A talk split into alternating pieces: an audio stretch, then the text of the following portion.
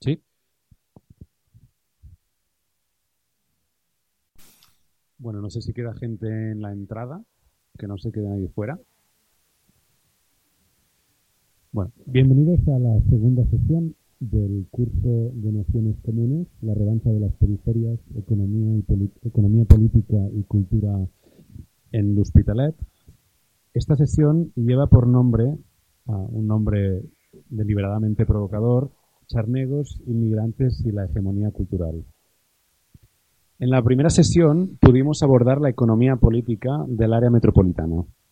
¿Qué tipo de modelo productivo se había forjado históricamente y en torno a qué desigualdades? Hicimos mucho hincapié en el análisis de clase, ¿no? un poco territorializar las desigualdades en el área metropolitana y particularmente en l'Hospitalet. En esta sesión queremos abordar, o sea, en primer lugar, queremos abordar qué tipo de realidades culturales conforman un territorio cuya característica principal es que se compone de diversas oleadas de migrantes de muy distintos lugares. O sea, entender cuáles son esas eh, identidades o, digamos, formas culturales que se han ido agregando y solapando históricamente. Y en segundo lugar, nos preguntábamos cómo se ha gobernado culturalmente el territorio, qué tipos de marcos ideológicos han ido estableciéndose, legitimando y naturalizando desigualdades que, como veíamos en la primera sesión, son desigualdades de clase. Y en base a cuestiones como el género, la etnia, eh, la nación. Así pues, se trata de preguntarnos cuáles son los conflictos ideológicos de fondo, las tensiones entre lo que podríamos llamar una cultura dominante, hegemonía, y expresiones divergentes o contraculturales a veces, y también ver allí donde las identidades aparentemente alternativas que no forman parte del modelo dominante pueden también ah, encontrar puntos de acuerdo, como puede ser eh, el heteropatriarcado encuentra, digamos, puntos de resonancia en tanto entre las clases dominantes como entre la clase trabajadora en muchos casos. Y de fondo, eh, en la preparación del curso eh, emergía una pregunta y una hipótesis al mismo tiempo, también deliberadamente provocadora. La pregunta era hasta qué punto las periferias han tenido un papel central en la construcción de una determinada hegemonía cultural tanto en Cataluña como en el Estado español. O sea, hasta qué punto en realidad las periferias, el espacio de la clase trabajadora, digamos, es en realidad central en la cimentación del modelo de la cultura dominante. Para hablar de todo esto, tenemos hoy una mesa realmente de lujo. En primer lugar, tenemos a Mariló eh, Fernández Iliano, que eh, muchos la conoceréis, es miembro de la Fundición, miembro fundador de la Fundición en 2006 licenciada en Bellas Artes en la especialidad de imagen por la Universidad de Barcelona y además eh, cursó estudios en el Instituto de Estudios Fotográficos Catalanes.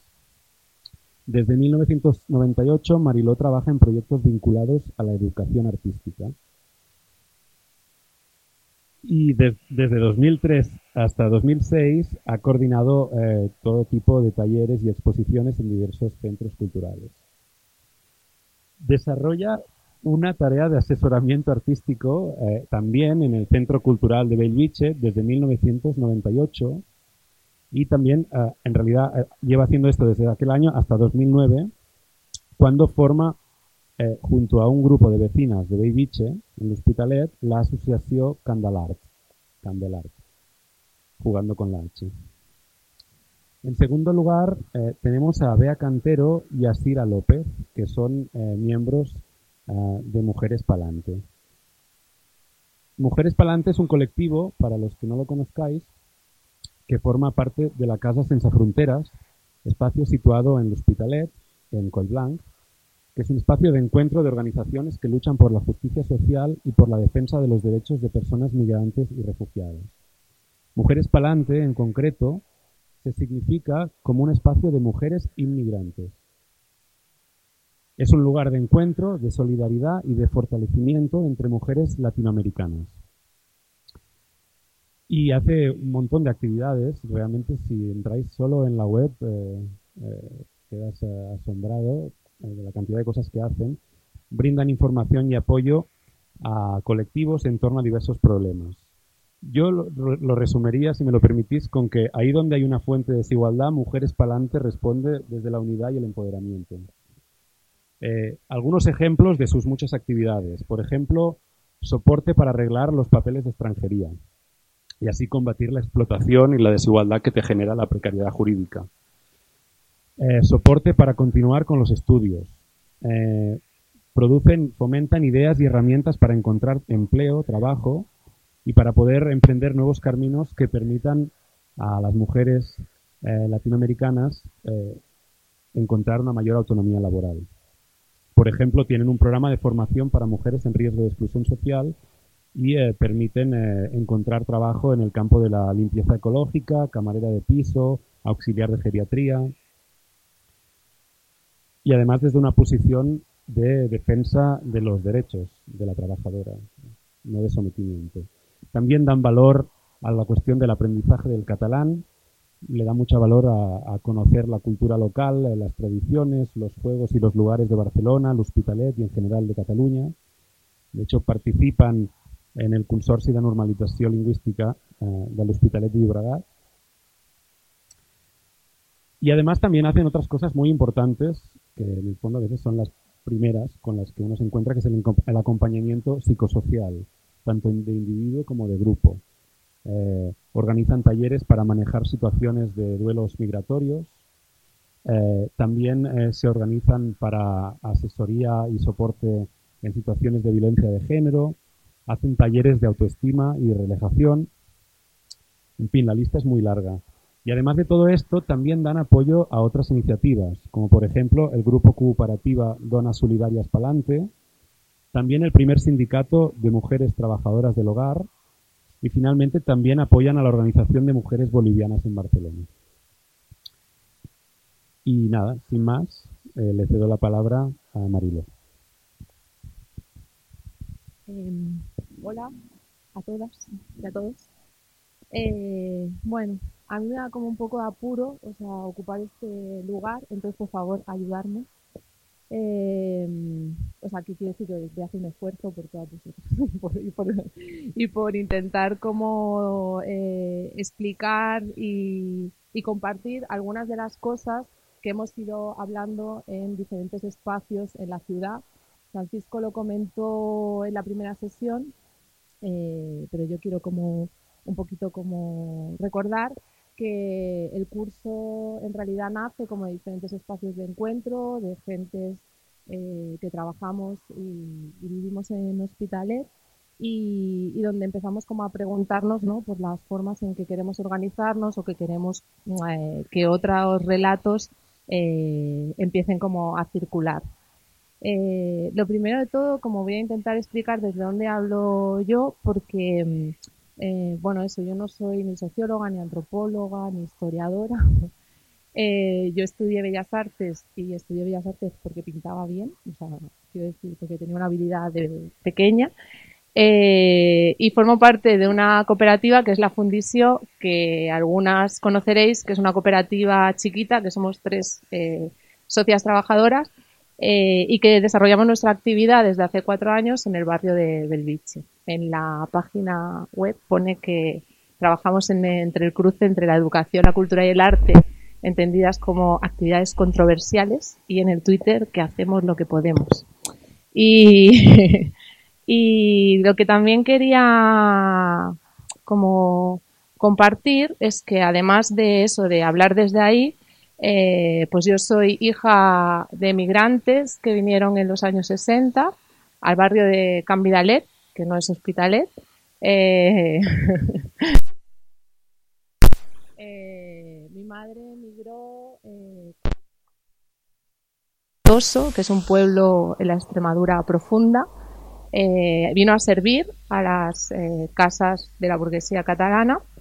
Eh, ella no quería, o sea, quiero decir que la enviaron porque, bueno, porque los niños se quedaron trabajando en el campo y las dos hermanas pues las la enviaron como las enviaron a la, a la ciudad a servir. Y mi padre, que es de una aldeíta de Cádiz, eh, cerca de Tarifa, que se llama Bolonia, eh, pues también trabaja en el campo, pero él se presentó como voluntario al servicio militar para, para salir de allí. Ellos, o sea, porque la charla de hoy es como eso, eh, charnegos migrantes y hegemonía cultural, eh, sufrieron como ese proceso de desarraigo y de, migración y de encarnar valores de la clase media con los que intentaron como educarnos, ¿no? Entonces, también eh, eso ha formado parte eh, de mi educación y de la manera en que he ido construyendo mi forma de ver y mirar el mundo porque estos procesos de los que hablaba un poco Jaime, ¿no? De cómo las clases populares encarnamos eh, la hegemonía cultural y como hemos ido también hablando como en algunos de los espacios donde nos hemos encontrado, no son procesos, eh, como diría, pacíficos. O sea, son procesos como llenos de quiebres, de contradicciones, de espacios de resistencia, eh, otros donde somos vencidas, ¿no? Y entonces eh, creo que lo interesante es también poder como detectar en qué espacios se reproducen esas hegemonías culturales y cómo hemos llegado como a encarnarlas y qué espacios son aquellos espacios donde parece como que empezamos a ver la grieta. ¿Está bien hasta ahora? Sí. Entonces estoy mejor ya. bueno, eh, entonces, ¿qué iba a decir? Vale, pues eh, eso, lo que quería ir compartir es como esas cosas y, también como en ese proceso eh, de cómo se ha ido como estigmatizando a las clases populares y cómo eh, hemos como asumido eso y hemos querido como generar esos procesos de eh, clase medianización, eh, yo quería coger un punto de distancia porque a mí me ha ayudado y también compartirlo ahí con vosotras, que era la lectura de una socióloga aymara que se llama Silvia Rivera Cusicanqui. ella tiene un libro que se llama Sociología de la Imagen y, y bueno, y, lo usaré en algún momento como para alejarme y tener como distancia para poder decir algunas cosas.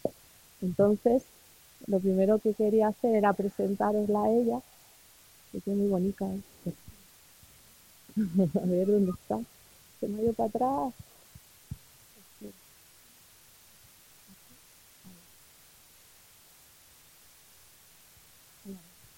Vale, esta es Silvia. Eh, y bueno, y, bueno, quería eso, como tenerla ahí de referencia y iremos como hablando de lo que ella va diciendo. Cuando nos hemos encontrado salía como esa idea de la aculturación. Eh, el otro día eh, Santolino dijo eh, clase medianización, ¿no? A mí la palabra aculturación me parecía guay porque coloca la cultura en un espacio importante a tener en cuenta. O sea, y creo que es importante entender cómo esos procesos económicos también de los que hablaba Jaime en la sesión anterior van unidos como a un proceso, eh, a procesos culturales. ¿Y cuáles son esos procesos culturales por los que al final eh, los procesos económicos eh, funcionan, las formas que se necesitan para que se den esos procesos extraccionistas y de explotación funcionan? Entonces, bueno, en la definición de aculturación eh, se refiere eso al resultado de un proceso en el cual una persona o grupo de ellas adquieren una nueva cultura o aspectos de la misma, generalmente a expensas de la cultura propia y de forma involuntaria. Una de las causas eh, la colonización. Y en la aculturación intervienen diferentes niveles de destrucción, supervivencia, dominación, resistencia, soporte, modificación y adaptación, como estábamos hablando. La imagen son como de aborígenes eh, norteamericanos a principios de siglo esta imagen es del, de la construcción de la Gran Vía en los años 30. Nosotros también hemos compartido un texto de Joan Camos, que está aquí, eh, que no sé si lo habéis leído, donde él habla eh, de, que bueno, él luego puede hablar mejor, él habla eh, de la estigmatización de la población murciana relacionándola como a las migraciones que se dan en los años 30 en el, valle, en el barrio de la Terrassa. No sé si lo habéis podido leer, si no lo podéis leer un poquito después. Eh, yo me iré como más a los años 60. Esta imagen eh, es de una barriada que no existe, que es la barriada de la bomba. En la sesión anterior también eh, las compañeras estuvieron hablando del PDU de la Gran Vía. Eh, bueno, la Plaza Europa, todo lo que es el distrito económico, eh, en esa zona, en los años, pues desde los 30 hasta, hasta los 60, 70, se dan procesos donde se empiezan a dar asentamientos informales. La Bomba es uno de esos asentamientos informales, lo que se llamó barrios de barracas. ¿Manel? ¿Sí? ¿O? ¿Sí? Ahí como... y eh, quería enseñaros como algunas imágenes de esa barriada de la bomba y las campañas que había, eh, que se estaban dando desde, desde la iglesia eh, sobre esos territorios. Esta imagen ahí que se llama, bueno, sí, era un anuncio de la vanguardia, ¿no? Geografía del dolor. Y era de los padres misioneros del Sagrado Corazón de Jesús donde se dice donde que hay que intervenir sobre eh, las eh, ¿cómo se llama? bueno habla como de la bajeza eh, o sea de las bajezas no de las um, miserias pero de las carencias materiales o sea asumen como las carencias materiales la necesidad de intervenir sobre esas carencias materiales con carencias morales o sea de manera que se asume que esas poblaciones que habéis visto antes las imágenes. Las imágenes que habéis visto son de los álbumes de familia de, esas personas que vivían eh, en la bomba. Y, estas son como las campañas que se estaban lanzando. Esta es otra campaña de la, de la misma eh, de la misma índole donde igual pone la necesidad de intervenir sobre el barrio de la bomba y Cambidalet. Como es el mío, también me gusta esto. ¿El qué? Porque Cambidalet y La Bomba eran barrios de barracas. Ah, porque en realidad, sí. Sí, era para pedir donativos, así. Eh, y estas imágenes donde, bueno, esto es de la revista Destino ya de los años 70, eh, donde otra vez se hace alusión como a la miseria de la gente que vivía en los asentamientos informales. Eh, yo he colocado esto porque esos procesos migratorios que se dan tanto en Barcelona como los que luego generan desplazamientos hacia Hospitalet, eh, luego son los habitantes que son eh, utilizados o que inician el proceso para pedir eh, las viviendas en los polígonos de vivienda. O sea, bueno, los, la gente del Somorrostro, la gente de las barracas de Montjuic, son las personas que luego son trasladadas a la mina, San Cosme, um, bueno, eh, el polígono Gornal. Entonces, eh, ¿cómo se genera como todo ese imaginario que, o sea, sí que hay como unas carencias materiales en las formas de vida eh, de, de la ciudad informal, pero también había la posibilidad de solucionar como esas carencias materiales en vez de eh, construir otro modelo habitacional que lógicamente respondió durante el desarrollismo franquista a la especulación inmobiliaria. Esta es una imagen de la construcción de Belviche. Bueno, muchos ya lo sabéis, eh, los terrenos eran terrenos agrícolas recalificados. Eh, la empresa Cidesa tenía acciones de diferentes empresas, tres empresas francesas y una empresa Ascoindel con participaciones de Monsanto. Eh, ese proceso de construcción de Belvich es un proceso de especulación, o sea, donde se construye muy rápido, pero donde no había servicios. Se habla, de hecho en algunos artículos cuando eh, se construye Belvich y después, posteriormente, de, la, de barraquismo vertical. Y este es el imaginario que acompañó eh, la venta de pisos. y, ese imaginario está ya eh, respondiendo a esa necesidad de construir la subjetividad de la clase media. Es como la mujer arrodillada allí, eh, la parejita, que no sé si lo habéis oído, pero yo siempre había oído, ¿no? Qué bien, qué suerte tiene la parejita. y en el caso de mi madre, como yo era la mayor, mi madre siempre decía, sí, pero la niña es la mayor, o sea, como con pena, ¿no? Porque en realidad yo tenía que ser la más pequeña. Pero cuando vi la imagen es como que entendí cómo esa subjetividad era la que, bueno, pues mi madre intentaba encarnar, ¿no? En su imaginario.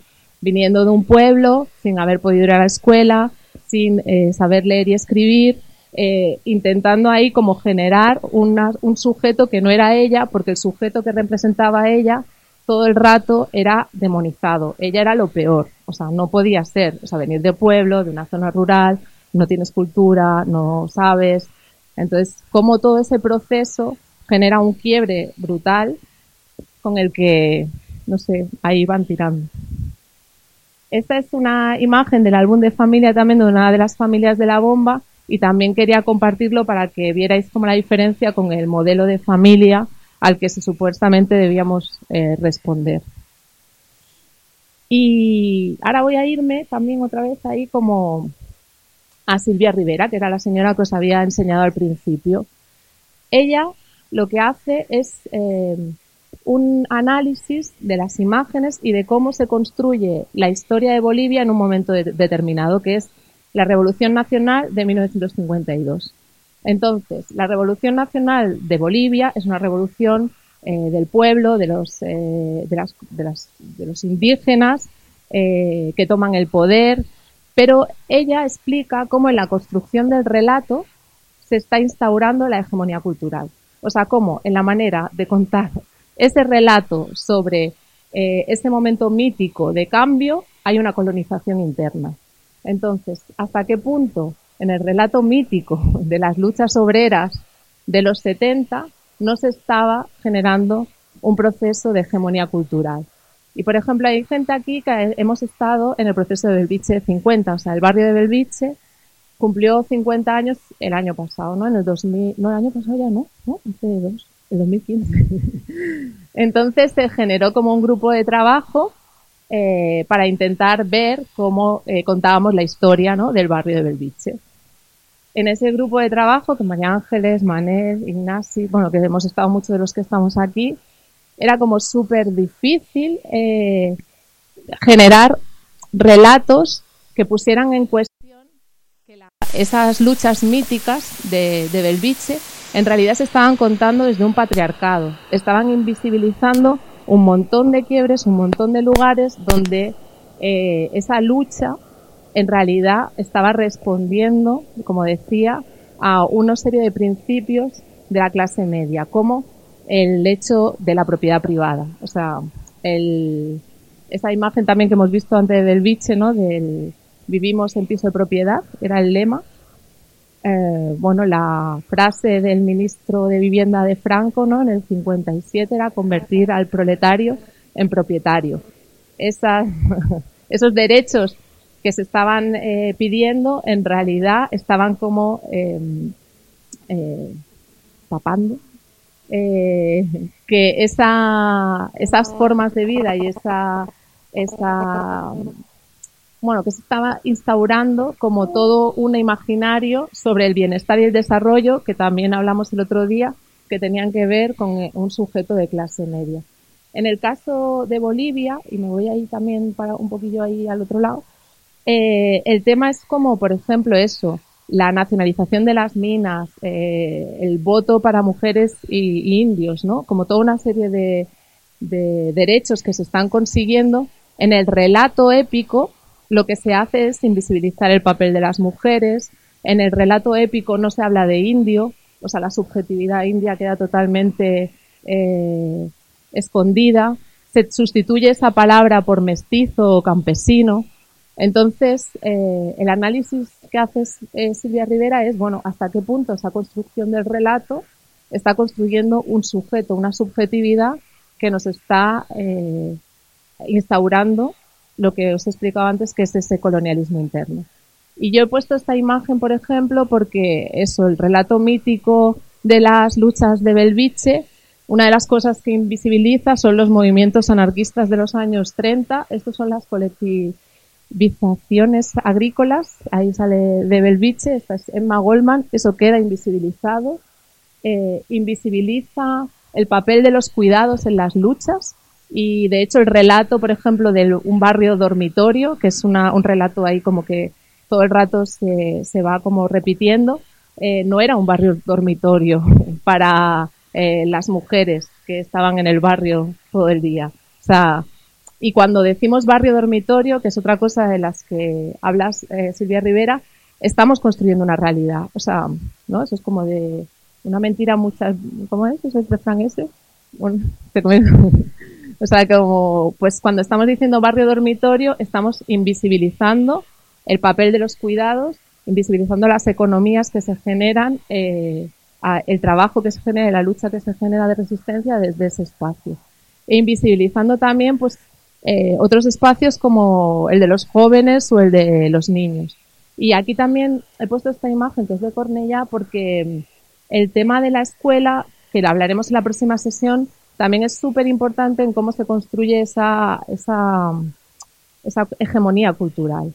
Eh, la próxima sesión, el título, y ya ahí como también voy lanzando ahí para que vayamos pensando juntas, es eh, que estudian los hijos de los obreros y en realidad, bueno, yo también como preguntarme para qué estudian los hijos de los obreros eh, y para qué me refiero si en ese proceso como de tener acceso a la educación eh, no ha habido como también instaurada toda una lógica como de tener acceso a ser una clase media. O sea, como, ¿no? Lo que estábamos hablando de cómo se construye esa hegemonía cultural, ¿no? Y entonces, cómo la escuela, o cuál es el papel de la escuela en sustituir como diferencias y desigualdades eh, que vienen producidas eso pues por la raza, por el género, por la procedencia, por la clase y justificarlas por diferencias eh, que se soportan en el mérito. O sea, si yo me esfuerzo, si yo estudio, si saco buenas notas, yo tengo derecho y es lícito, ¿no? Que tenga, acceda a un lugar mejor que el que tienes tú, que no te has esforzado y que no, y que no has estudiado. Entonces creo que es súper importante entender qué tipos de espacios o qué tipos de educación eh, necesita como esa subjetividad de las clases populares. Por ejemplo, es que ahora me acordaba de que en Chile, ¿no? En, la, en las luchas de, los pingüinos, ¿no? Había como unos lemas que era luchar para educarnos, educarnos para luchar. ¿no? Entonces tampoco sé si, o sea, por lo menos la universidad que yo viví no me educó para luchar, o sea, me educaba para, para ser clase media. Eh, la, dentro como de esos momentos, ¿no? Que en los que se van eh, eso demonizando a la clase a las clases populares. Y las clases populares van asumiendo la, la subjetividad de la clase media, que no lo he dicho, pero bueno, que es blanca, burguesa, occidental, patriarcal, heterosexual, adulta, eh, bueno, los 80 es como el momento donde queda en crisis, ¿no? Bueno, que todos lo sabéis, el, ese imaginario de la, de la, de la clase obrera y donde empiezan a aparecer como otros sujetos, como el tema de los kinkis. En Belviche también es como eh, muy polémico porque películas eso como Perros Callejeros fueron películas que generaron como una imagen de los jóvenes y también está Antonio aquí, Antonio Rosa, que es eh, miembro del GRES, Grupo de per la Recerca la Educación Social, y que también es eh, vecino de Belviche, educador social. Y él, por ejemplo, nos comentaba, cuando hemos hablado con él, eh, cómo los jóvenes de los 80 en Belviche, por ejemplo, eran estigmatizados ahí y, y, ¿cómo se llama? Y, esa palabra, y objeto ¿no? de indicadores como, eh, que determinaban como su grado de predelincuentes. ¿No? es que me gusta la palabra predelincuente. Entonces, eh, bueno, el tema, por ejemplo, en ese, en lo que has explicado, ¿no? De cómo construir, ahora más fuerte, ¿no? de cómo construimos eh, nuestros imaginarios y cómo construimos los relatos. Eh, por ejemplo, eso desde la Fundición intentamos en el aniversario del Belvice 50 hacer un juego de rol en vivo para eh, pensar qué personajes, qué momentos históricos podíamos recrear para problematizar cómo se construía la historia y para performarla en el presente, porque en realidad la historia es mientras la estamos como narrando y cómo la estamos narrando.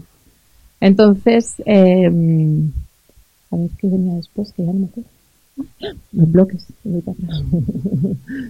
Entonces, eh, bueno, el tema también que os quería comentar es cómo, cómo, ya me he ido ahora me he quedado ahí. ¿Se entiende hasta ahora? ¿Sí? Ah, ¿Sí? Ay, qué alegría. Qué bien. Bueno. Bueno, pues sí. Vale. No, también, vale, dentro de ese el tema ese como de la estigmatización, ¿no? Eh, y de lo que se está explicando ahí como de los espacios así de resistencia, eh, como la palabra charnego, que esa es también una palabra interesante, eh, ha generado por una parte como toda esa eh, cosa ¿no? de, negarse, de, como en esa identidad que está señalada como algo malo, o eh, bien ha sido como una palabra tomada como, algo, como un símbolo de distinción, ¿no? Como de soy charnego y qué.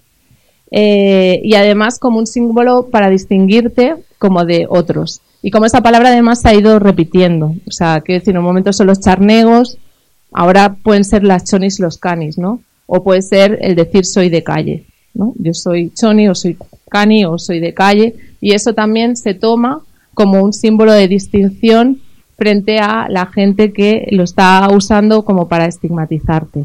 Yo con la palabra charnego también eso quería explicaros una anécdota porque hace como siete años eh, en unas clases que estábamos dando en las escuelas pías de Mataró, una niña le dijo a la otra charnega, eh, con tono despectivo, y, mientras estábamos haciendo la sesión yo le, le pregunté qué, le has querido decir. Y me pareció como que la palabra estaba muy vigente. O sea, la niña le contestó, me, bueno, me contestó muy rápidamente, le quería decir lo cutre, lo andaluz, lo sin cultura. Y yo le dije, yo soy charnega. Me dijo, no lo pareces. lo eh, y entonces, para acabar, quería compartir también, eh, nosotros todos los lunes eh, trabajamos en, en, el Centro Municipal Ana Díaz Rico, que está en los bloques de la Florida. Es uno de los espacios más estigmatizados ahora en la periferia hospital, ¿eh? los bloques. Es como, hay como todo un imaginario sobre este espacio de violencia, de suciedad, de todo lo malo que podéis imaginar. Está ahí. Esta es una foto muy bonita porque el centro municipal eh, se llama Ana Díaz Rico, que es el nombre de una de las vecinas eh, luchadoras de los años 70 y las niñas de los bloques también han puesto sus nombres al centro municipal dice Isa, Samara, María, Paola, Elena, bloqueras.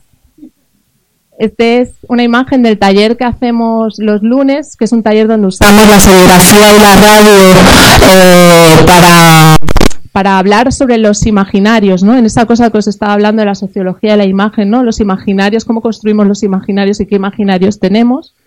Y yo quería enseñaros las imágenes, esta es una de las imágenes de las señoras sobre los bloques, en Parque de las y estas son las imágenes que dibujan los chavales de, los bloques.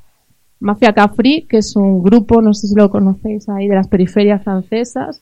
La imagen de África, o sea, 100% natural, siempre fuertes. O sea, hacen súper rechazo a la imagen de Europa. Los bloques. All cops are bastards. Yo no sabía qué era, ¿eh?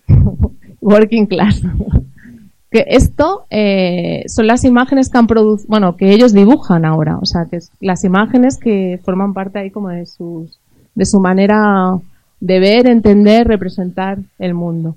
Este es eh, una imagen de uno de los programas de radio y para acabar quería eh, poneros un poquito, un minuto de audio donde ellos explican cómo ven los bloques. Los bloques, además, en este momento es un espacio dentro de la ciudad que está siendo como mirado para intervenir. Y se le está preguntando a los vecinos y los vecinos eh, están eh, diciendo que los bloques están mal, que, bueno, que estamos eh, reproduciendo el relato, ¿no? Desde una hegemonía cultural de cómo vemos los bloques. Entonces voy a poner el audio. Francisco, no sé. Me ha dicho que, pero no. Se fue, bueno, no, no se suena. Y en el audio tampoco.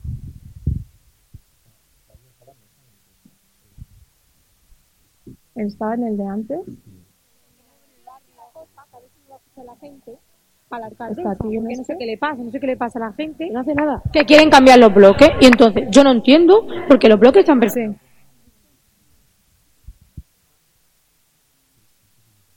A la alcaldesa, porque no sé qué le pasa.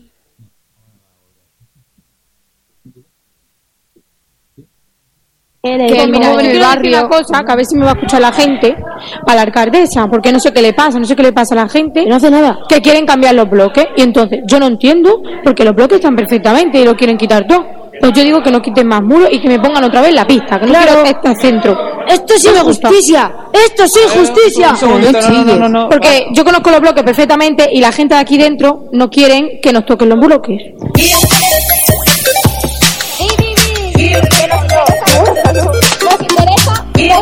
Y todos queremos que los bloques vuelvan a ser como antes, no como ahora. Eso, por ejemplo, si se van a irse los, todos los niños, todos los niños que no son de los bloques quieren venirse aquí a vivir. ¿Será por algo? No serán tan malos los bloques, entonces. A ver, los niños quieren venirse aquí a vivir porque se dan Hay cuenta mucha de que libertad. los niños de aquí hay mucha libertad. Eh, por la noche, los padres, como ya conocen este ambiente, pues los dejan venir y los niños se pasan pues jugando Nosotros todo estamos el en la calle solo y nos vigilan y no desde por la tienen- ventana. No tienen a los padres encima, por eso es que los, los niños de fuera quieren venir aquí. la, la gente de estos bloques, o sea, hay muchos bloques en toda, en todas, en, en toda España hay muchos bloques. Este de la Florida, eh, proba- los bloques pro- casi siempre son de gitanos, pero este no es como los otros. Este, aunque, aunque, o sea, tienes, liber- tienes libertad de vivir de todo, eh, chipi, moro, lo que seas. Y te, y te- y no- Nosotros lo respetamos, o sea, pero si buscas problemas aquí ¿verdad? dentro, Sí, aquí convive muy bien la gente, sí. También porque, bueno, o sea, aquí también recuperando una cosa ahí de Francesco Tonucci, que es eh, un pedagogo, ¿no? Que dice que si las ciudades no son buenas para los niños, no lo son buenas para nadie. Pues a lo mejor también tenemos que mirar otros indicadores, ¿no? Para saber si un barrio es bueno o no es bueno. Entonces me parecía que era guay escuchar cómo ellos veían los bloques. Bueno, sí, solo añadir que ahora van a hablar las compañeras de Mujeres Palante, que antes me he dejado de introduciros a vosotras, eh, decir algo sobre Bea Cantero. Bea eh, es originaria de Chile, es activista feminista, decolonial y ecologista.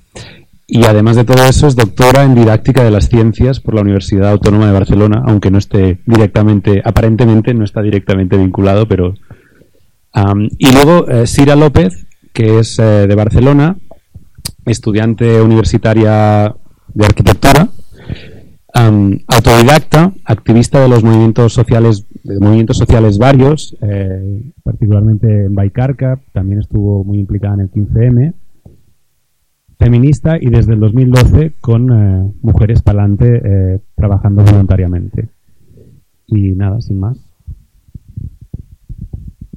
Muchas gracias por la presentación y sobre todo quería agradecer la invitación a estar aquí. Para, para nosotras es un placer poder compartir porque no voy a representar a las mujeres migrantes para nada, pero de alguna manera contarles la experiencia que tenemos desde Mujeres para Adelante de esta voz de la periferia de la periferia que somos la población migrada. y para ser un poquito consecuente con la forma de trabajo que tenemos, porque nosotras trabajamos mucho desde, desde el trabajo colaborativo, desde la participación, yo no quiero empezar haciendo una explicación. Luego Sira les contará exactamente qué hacemos, quién para adelante y las actividades y por supuesto invitarlas, invitarlos a participar, faltaría más. Pero queremos partir eh, proponiéndoles un ejercicio que se trata de, de que ustedes piensen eh, en grupos de A3, les voy a ir pasando fotos. Eh, son fotos de mujeres migrantes que han llegado aquí. Entonces les queremos preguntar eh, rápidamente, así como que lo primero que salga, entre tres que piensen una historia de dónde viene esta mujer, por qué emigró y qué está haciendo aquí. ¿Les parece? Es muy cortito y luego lo comentamos.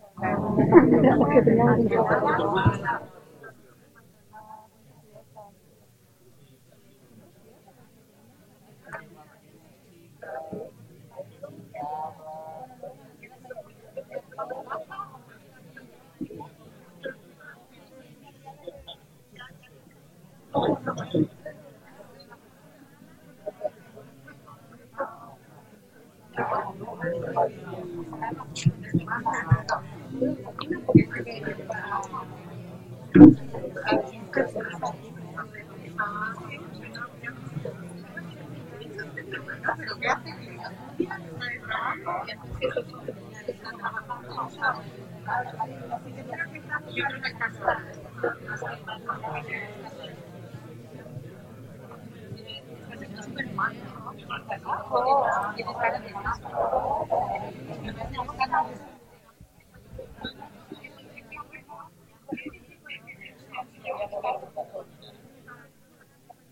porque si no hay...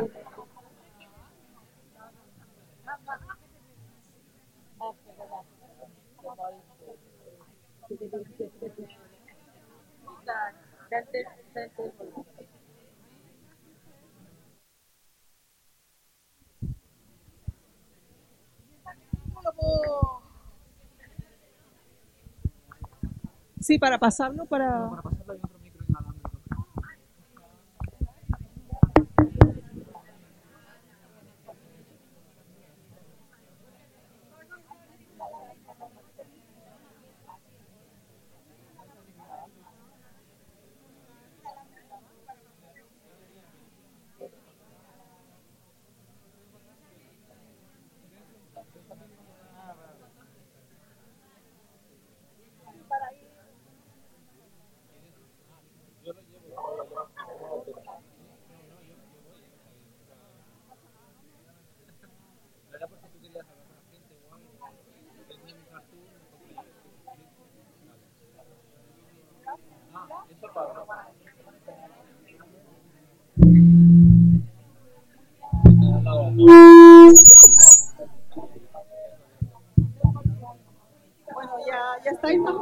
¿sí? ¿Tienen la historia aproximadamente? ¿Sí? Bueno, pues la idea es que La idea es que compartamos el grupo que quiera, voluntariamente, sin presionar a nadie.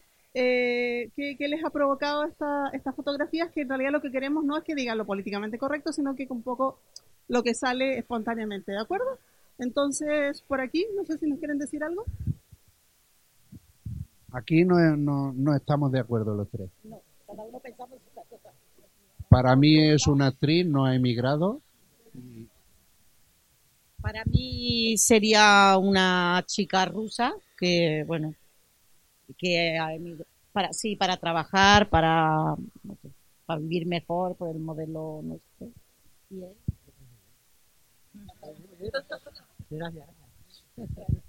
Perfecto, por aquí una chica rusa que viene a vivir mejor. ¿Por acá? Nosaltres hem vist una noia que fa cara de trista i fa com cara d'estar una mica aïllada, ens ha semblat asiàtica i, i ens ha semblat com que estava com potser enganyada o que no sé si algú li havia explicat una cosa que després no ha sigut. Bueno, una noia enganyada. Per aquí? Nosaltres pensàvem que era una noia eh, d'origen colombià i que treballa amb, el, amb algo relacionat amb, amb els serveis d'atenció al client o alguna així. I la història de la foto pensàvem que era, eh, com que sembla que tingui com algo al darrere, com si fos d'una celebració, una foto d'estudi per celebrar alguna cosa. Bueno, sobretot és important que diguin eh, a què ha vingut aquesta gent, ¿vale? per què ha migrat. Eh, aquí tenemos una dominicana que vino a estudiar y quiso abrirse un poco la- las oportunidades, ¿no? Y elegir un poco eh, más allá de lo que podía elegir ahí. Vale, muy bien. Por aquí. Eh, nosotras creemos que es, eh, bueno, asiática, pero no sabemos situar exactamente. Eh, habíamos hablado de Corea, que hubiera podido mm, traspasar a China de manera ilegal buscando la libertad que no tiene en su país. Y de qué trabajé aquí, pues hemos pensado, por ejemplo, en un local de, de estos de mm, reparación de uñas y cosas estas. Estéticas, sí. ¿Por acá? Bueno, nosotros tenemos esta foto. Tenemos dos hipótesis. La primera es que es una chica del centro de América o africana que ha venido con sus padres, seguramente o a estudiar o, o, o por motivos económicos. Y otra posibilidad, eh, bueno, aquí mi compañero ha estado de Erasmus y dice que se ha encontrado muchas chicas así. Dice que a lo mejor solo es una, una chica de, inglesa que, que está de Erasmus.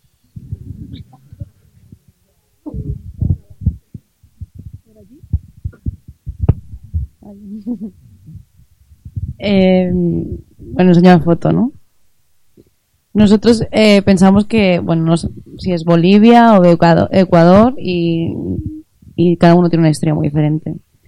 Y no sé, por aquí. eh, bueno, parece que pu- él piensa que podría ser ya persona de migrante de segunda generación. Y, o podría venir de, para, para trabajar aquí en algún, alguna profesión así donde donde hay asociaciones que ayudan a inmigrantes como auxiliares de geriatría y tal a enviar dinero a sus hijos o él decía que podía ser incluso un, médico ¿no? que estudiaba aquí o que venía a trabajar no sé No, yo, yo pensaba que podía ser un médico en su país y que por motivos eh, políticos eh, ha venido a España a trabajar simplemente.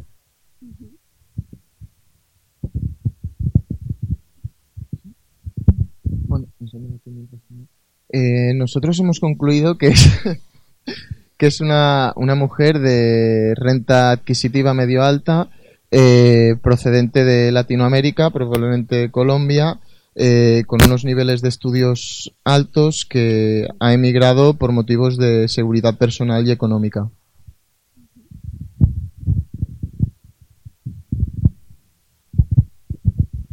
Nosotros aquí vemos una mujer de Alemania por ahí que, que a ver, de clase alta, directora de hotel, hemos dicho, de la Plaza Europa. Alguien tiene que trabajar en estos hoteles. Y eso lo hemos concluido.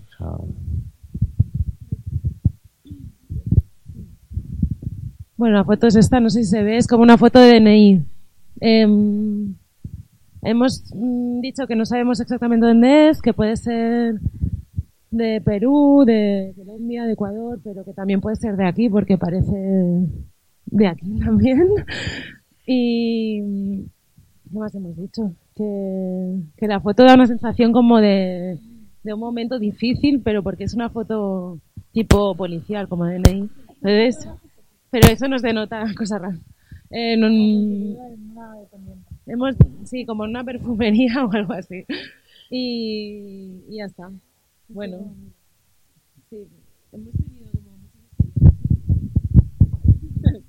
Por aquí.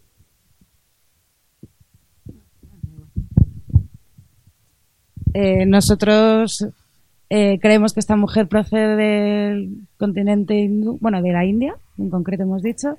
Eh, creemos que vino muy joven, bueno, que estaba estudiando en su país, que se casó muy joven y que vino aquí por reagrupación familiar, por ese motivo, y que trabaja o cuidando niños o en un ultramarino.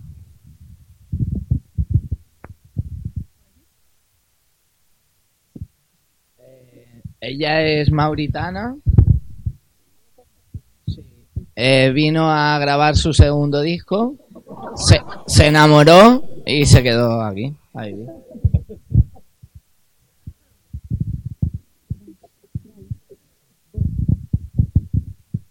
¿La enseñamos?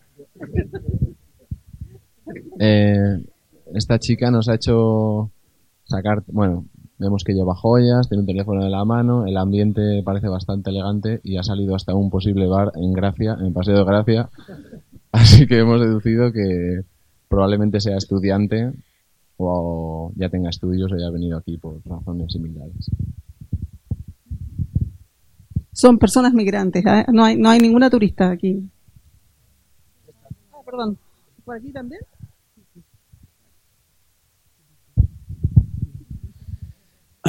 que es o, bueno es una mujer subsahariana o de algún país de, de Latinoamérica donde hayan llegado anteriormente algún esclavos bueno de, de África y bueno eh, por temas de venir por mejora material por buscar una mejora material ha venido posible conflicto que se haya encontrado en su ¿Por aquí?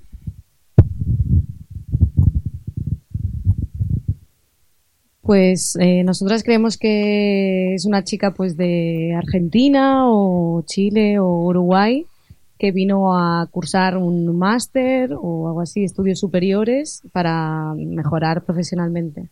Aunque ella cree que, que viene de un país del este de Europa.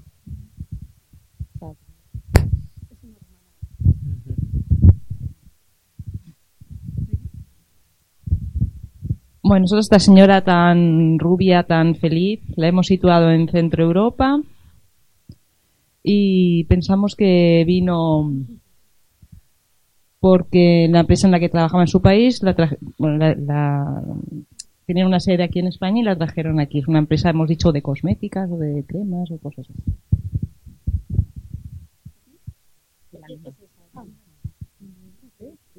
De acuerdo.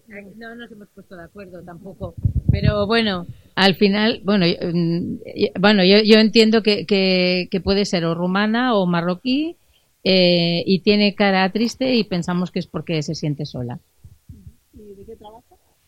Mm, No, no, no que pensar. Parece una mujer formada, está como en un aula, una escuela, en algún ámbito de trabajo social, pero tiene un precio que es que se la ve muy sola. Parece que está en una sesión de Skype, frente a un ordenador. Estuviera maltratada. Lo- Me ha dado esa sensación. Mujer maltratada, vale. ¿Por acá? Nosotros nos ha tocado esta foto de esta chica que está súper contenta en la playa y es así jovencita. Y lo primero que hemos pensado es, es una chica europea que ha venido a hacer un Erasmus. Pero no sé por qué, mm, después es como, ostras, era latinoamericana, tenía que ser alguien latinoamericano, ¿no? Hemos entendido que era una inmigrante latinoamericana la pauta, entonces nos hemos inventado otra historia. Entonces hemos dicho, pues es una argentina, una chica argentina, que vino de bebé, súper pequeñita, en el 2001 con, el, con la historia de Argentina y emigró con sus padres aquí. Y ahora está aquí estudiando.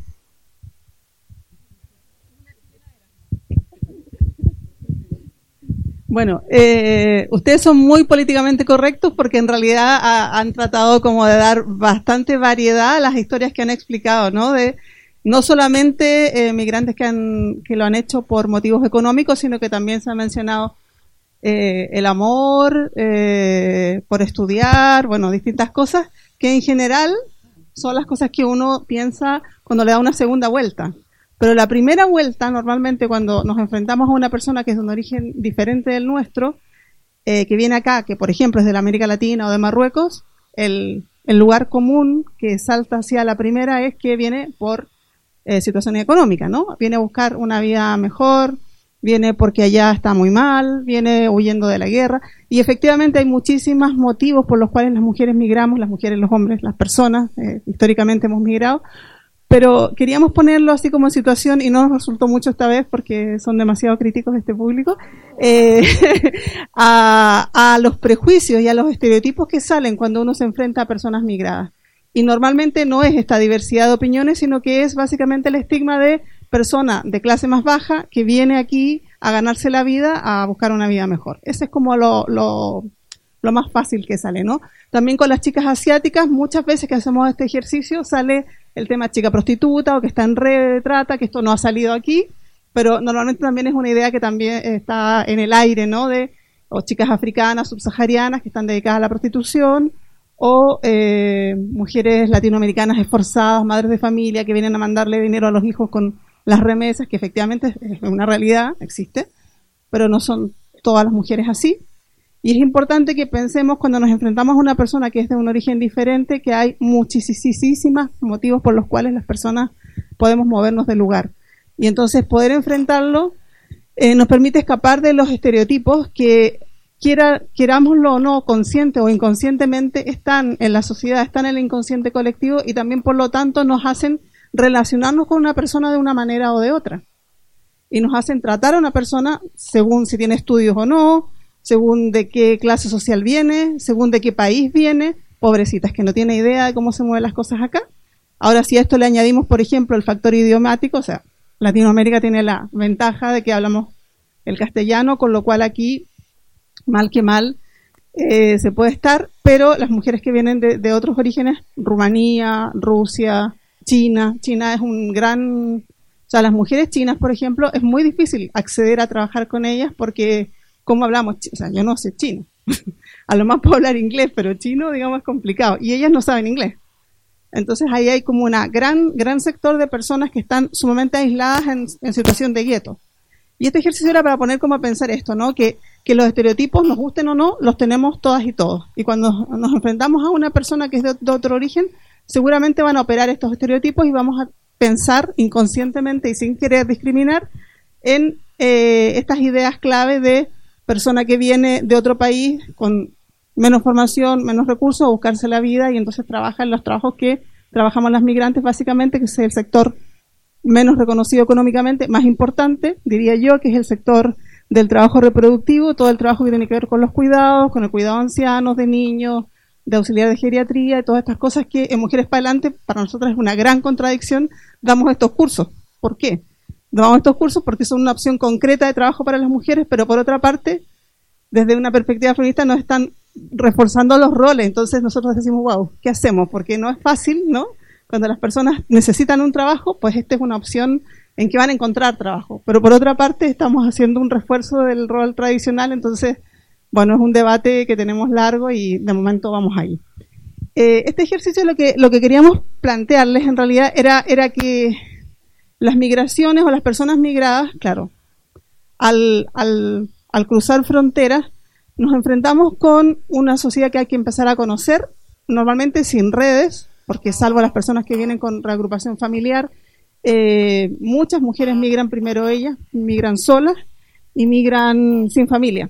Entonces, llegar aquí a una, a una situación de desconocer la lengua, las redes, cómo se mueve todo, eh, no es fácil.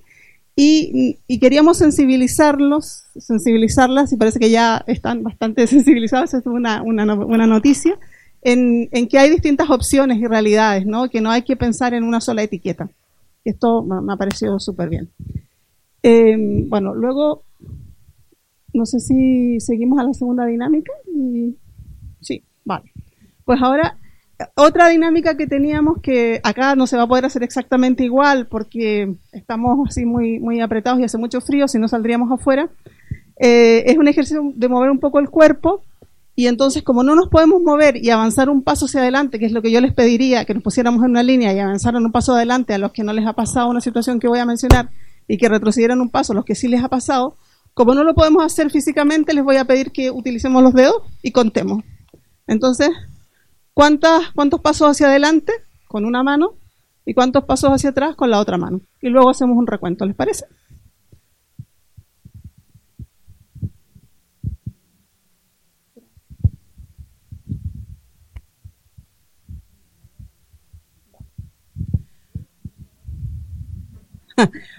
Para adelante, o sea, más uno si no les ha pasado la, situación de- la siguiente situación y menos uno si les ha pasado.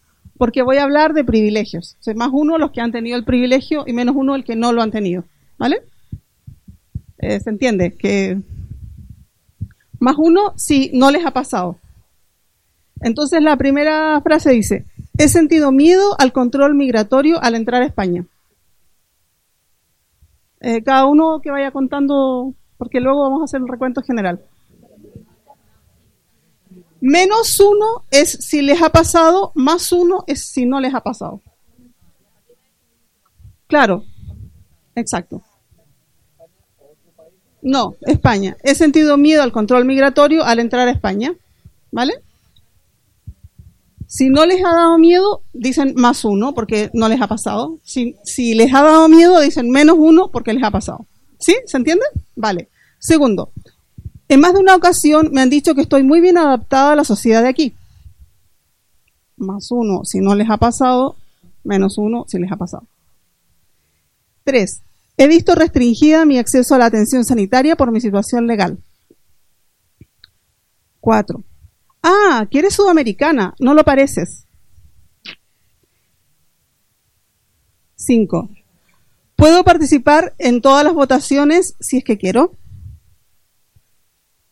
Eh, siguiente. He sentido miedo al quedarme ilegal y no eh, poder resolver eh, la renovación de mis papeles de estancia. La siguiente.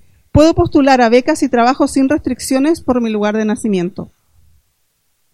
Puedo transitar por las calles sin miedo a las rodeadas identificatorias de papeles. Me han preguntado si en mi país de origen hay internet. Me han enseñado que lo europeo tiene más valor y prestigio. Esto es. A ver. Diez. ¿Quién tiene diez? Bueno, un grupito de gente. ¿Sí? Básicamente aquí estamos hablando de privilegios de situaciones que se dan solamente por el origen o el lugar de nacimiento, ¿no? Estamos hablando de situaciones que seguramente, seguramente lo más probable es que no se las hayan planteado antes, porque para ustedes es algo súper normal cruzar una frontera migratoria entrando a España y que nadie diga nada. Evidentemente, son españoles, españolas, tienen todo el derecho a entrar y que nadie les va a decir nada. Pues para muchísima gente migrante este es un momento clave, crítico, de mucha tensión.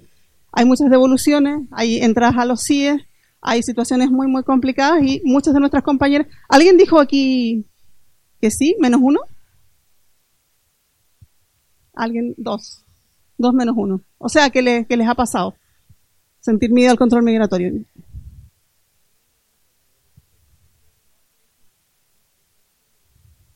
Ah, claro, claro. Exactamente. ¿Otra, otra situación de menos uno? ¿Alguien que le haya pasado alguna de las cosas de este listado? ¿Sí? ¿Qué te, qué te pasó?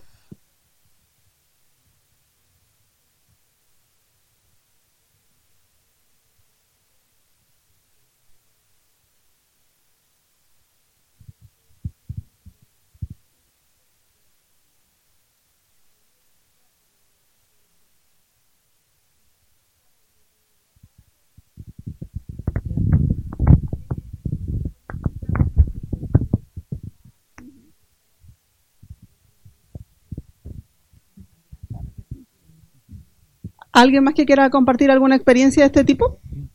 ¿Puedes coger este? Yo paso Sí. el... Sí. Bueno, pienso que el último que has dicho, el de nos han enseñado que Europa, bla, bla, lo podríamos compartir muchos, incluso siendo, siendo de aquí por este eurocentrismo que, que hemos mamado directa o indirectamente en el imaginario colectivo. Sí. Creo que ese para mí es un Sí, sí. casi global, sí. Sí, bueno, en realidad este, este, este ejercicio que, que es mucho más guay cuando hay más diversidad de gente, porque lo hemos hecho con, cuando hay mujeres migradas, hombres migrados y personas de acá, y en realidad es la primera vez que muchas personas se dan cuenta de situaciones que nos pasan desde el otro lado, de las personas que venimos, que no son conscientes, y esto no es afán ni de que se sientan mal porque tienen privilegios, ni de recriminación, ni mucho menos, sino que solo para visibilizar una situación que desde otra manera ustedes no tendrían acceso a saber, ¿no? Porque son si- situaciones muy normales y muy cotidianas y muy no tendría por qué dar no tener acceso a la salud, no tendrían por qué tener problemas al, al entrar al país, ni tendrían por qué tener miedo a redadas de identificación porque no tienen el, el DNI. Bueno, y así como una anécdota puntual, yo por ejemplo llevo 14 años viviendo acá y estoy desde noviembre del año pasado intentando renovar el NIE y es imposible. O sea, ahora mismo me encuentro alegal, no puedo salir del país, no tengo NIE hasta que a la subdelegación de gobierno se le ocurra. Estoy en una situación así absolutamente eh, arbitraria porque ellos deciden que, bueno, pues no pasa nada si te quedas sin papeles total. Claro, no pasa nada, es que sí pasan muchas cosas, porque podría yo que- querer ir a algún lugar y no, no me puedo mover en este momento. Bueno, y en realidad este, este es para tomar un poquito de conciencia de lo que significa para nosotras eh, en cuanto a derechos, digamos, porque eh, si, si lo pensamos en términos de derechos, podríamos encontrar como distintos tipos de ciudadanía, ¿no? Están los ciudadanos y ciudadanas de primera clase, que son las personas que son nacidas acá con su DNI español y ningún problema estar acá. Luego tenemos la ciudadanía de la Unión Europea, que está cada vez más compleja, pero ahí está, ¿no? Que tienen otros derechos, serían ciudadanos de segunda, no pueden votar en según qué cosas, pero para los otros están totalmente correctos. Luego vendríamos la ciudadanía de tercera categoría, que somos las personas extracomunitarias que sí tenemos ni, bueno, yo ahora estoy ahí, pero bueno, en fin, que, que sí accedimos legalmente al país y que teníamos al comienzo el visado, etcétera, etcétera. Y luego vienen todas las personas que están realmente súper, súper jodidas, que son las personas que están sin papeles, que están cruzando las calles a día de hoy, nuestros vecinos, nuestras vecinas, que, que les da pánico ir a según qué lugares porque puede haber una redada y se pueden ir a un CIE. Y lamentablemente eh, no hay mucha conciencia de que existen los CIE, no hay la gente no sabe, mucha gente no sabe que existe un CIE, o sea, me ha tocado que me pregunten de qué estás hablando y es porque realmente la obviamente la prensa oficial, los medios de comunicación de oficiales no lo comentan, ¿no? Y entonces esto es bueno, si estás en un Ateneo, si estás si tienes un amigo una amiga conocida o si estás en algún activismo, pues te enteras, si no es una realidad sumamente oculta y silenciada. Y son situaciones que van pasando, eh, que tienen que ver con el eje. Si me das la siguiente. Que nosotras nos gusta pensar las cosas y trabajar, que es la interseccionalidad. O sea, ahora hemos puesto como eje de discriminación, cada uno de nosotros, cada uno de nosotros tiene privilegios y sufre presiones múltiples. Y tenemos distintos ejes que nos atraviesan como personas. Entonces, desde la perspectiva interseccional, la interseccionalidad, esta palabra es muy difícil de pronunciar, que nos gusta eh, y que por lo menos desde Mujeres para adelante intentamos pensar las cosas, estamos, podemos sufrir discriminaciones de género, y entonces aquí tenemos al patriarcado, ¿no? Que nos oprime a las mujeres y a los varones les da ciertos privilegios, bastante. Podemos pensar a la diversidad funcional. Entonces aquí, no sé, no veo a nadie que tenga diversidad funcional y todos nosotros y todas nosotras tenemos privilegios respecto a personas que utilizan sillas de ruedas, que, no, que tienen problemas de acceso, de movilidad, etcétera, etcétera. Podemos hablar de la edad. Entonces también hay como una adultocracia y según qué edad, si eres muy joven, no te hacen caso por joven y si eres muy mayor, tampoco porque eres muy mayor. Hay como una edad en que está guay y tienes poder. Si no, no. Quedas fuera del, del margen. Obviamente que está, sufrimos la discriminación de clase, y aquí eh, no voy a explayarme porque la semana pasada ya, ya estuvimos debatiendo sobre ello, sobre la opción sexual, también el heteropatriarcado es bastante claro, ¿no? La gente que con opciones eh, hetero eh, es súper aceptada y no tiene ningún problema, en cambio todas las otras opciones son, pueden ser objeto de discriminación. La etnia y el origen era lo que queríamos nosotras poner aquí hoy día en juego con, con, lo de las fotografías, con lo del pensar las discriminaciones, porque es un eje de opresión que las personas que no lo sufren no son conscientes de lo que está pasando. No se dan cuenta que hay unos privilegios y esto cuando hemos hecho este taller a algunas compañeras les parece muy chocante porque nadie quiere voluntariamente no tener más privilegios que otra persona o, o sentir que hay otra persona oprimida porque tú tienes esos privilegios. Y no se trata de eso, sino que se trata de darse cuenta que existen, que existen porque la sociedad que vivimos se mantiene sobre estas, estos juegos de poder y que hay que visibilizarlos para darnos cuenta cómo, cómo los, los trabajamos. También, bueno, la religión es otro factor que, por ejemplo, la comunidad musulmana la tiene sumamente estigmatizada. Eh, yo me acuerdo hace un par de años, me, se me ocurrió teñirme el pelo y me puse un pañuelo en la cabeza, un turbante, para taparme la tintura. Ahí salí a comprar a la esquina y me encontré con unas vecinas que veo toda la vida, que son súper amables, que me miraron con una cara así de, te hiciste musulmana, pero no lo dijeron, ¿eh? pero la cara de terror era, impresionante. Y después hablando con ellas me dijeron que, claro, es que se habían imaginado que yo, como tengo tantas amistades raras y todo esto, entonces a lo mejor me había hecho musulmana y para ellas esto era así, pero una cosa, bueno, súper complicada, ¿no? ¿Cómo, ¿Cómo se iban a relacionar conmigo ahí para adelante? Si yo usaba turbante y decía, jolín, solo por usar un pañuelo ya todo lo que provoca, ¿no? Eh, y de hecho con unas amigas hicimos una vez una campaña, bueno, de cuando salió todo el conflicto del, del burkini y todo esto, entonces hicimos un, una acción de, que todos nos pusimos turbantes y salimos porque era como para provocar y decir, bueno, a ver, ¿qué pasa? O sea, ¿qué pasa con usar o no usar pañuelos? Todo, pero bueno, esto es una anécdota así muy personal. Entonces, con esto de la interseccionalidad, lo que nosotras queremos poner sobre la mesa es que seamos conscientes de que vivimos distintas opresiones y que tenemos también simultáneamente unos privilegios, que es muy fácil tal vez de detectar cuáles son las opresiones, porque es cuando uno está jodida y entonces te, te, te complica ¿no? esta situación y te dan ganas de revelarte, pero que también hay que ser consciente de que en esta sociedad, eh, en, en algún otro eje interseccional, sí podemos tener algún privilegio y que seamos sensibles con las personas que no lo tienen. Y que podamos ponernos en el pellejo de otra persona que está pasando por una situación de opresión de cualquiera de estas cosas que hemos estado hablando. Hoy día aquí yo, yo traía, porque soy de Mujeres Palantes y somos una asociación de mujeres migradas en que trabajamos el tema eh, de los derechos de las mujeres migradas y de los estereotipos y, nos ha salido increíblemente muchas veces. O sea, ahora realmente es la primera vez que sale tanta, tanta diversidad de, de historias eso estaba súper guay porque quiere decir que aquí hay personas que realmente eh, le dan una vuelta más a la tuerca, ¿no? Pero el estereotipo primero que sale, típico, típico, típico, mujer latinoamericana con muchos hijos, que viene aquí a mandar dinero a sus países y que aquí trabaja del servicio doméstico. Es como lo que sale, ¿eh? Mujer asiática, joven y guapa, redes de prostitución. Es que es así de... Porque es lo que circula, o sea, no es que alguien diga, qué malo que eres que dices eso, sino que es porque es una, porque estamos socializados en un mundo en que ese es como el estereotipo y los estereotipos también nos atraviesan. O sea, a la medida que nos damos cuenta de que existen, podemos cuestionarlos, podemos darles la vuelta y podemos darnos cuenta de que la realidad es mucho más rica de la que, la que decimos. Bueno, este era, era así como un ejercicio de precalentamiento, contarles que, bueno, que soy chilena, ya les he dicho, un poco de dónde hablo también. Eh, me vine hace 14 años a, Hospitalet a vivir y ha sido un proceso súper interesante, pero en realidad eh, a mí me parece que las personas migrantes vivimos bastante en gueto y que tenemos bastante poca interrelación con, con la gente nativa, por múltiples razones.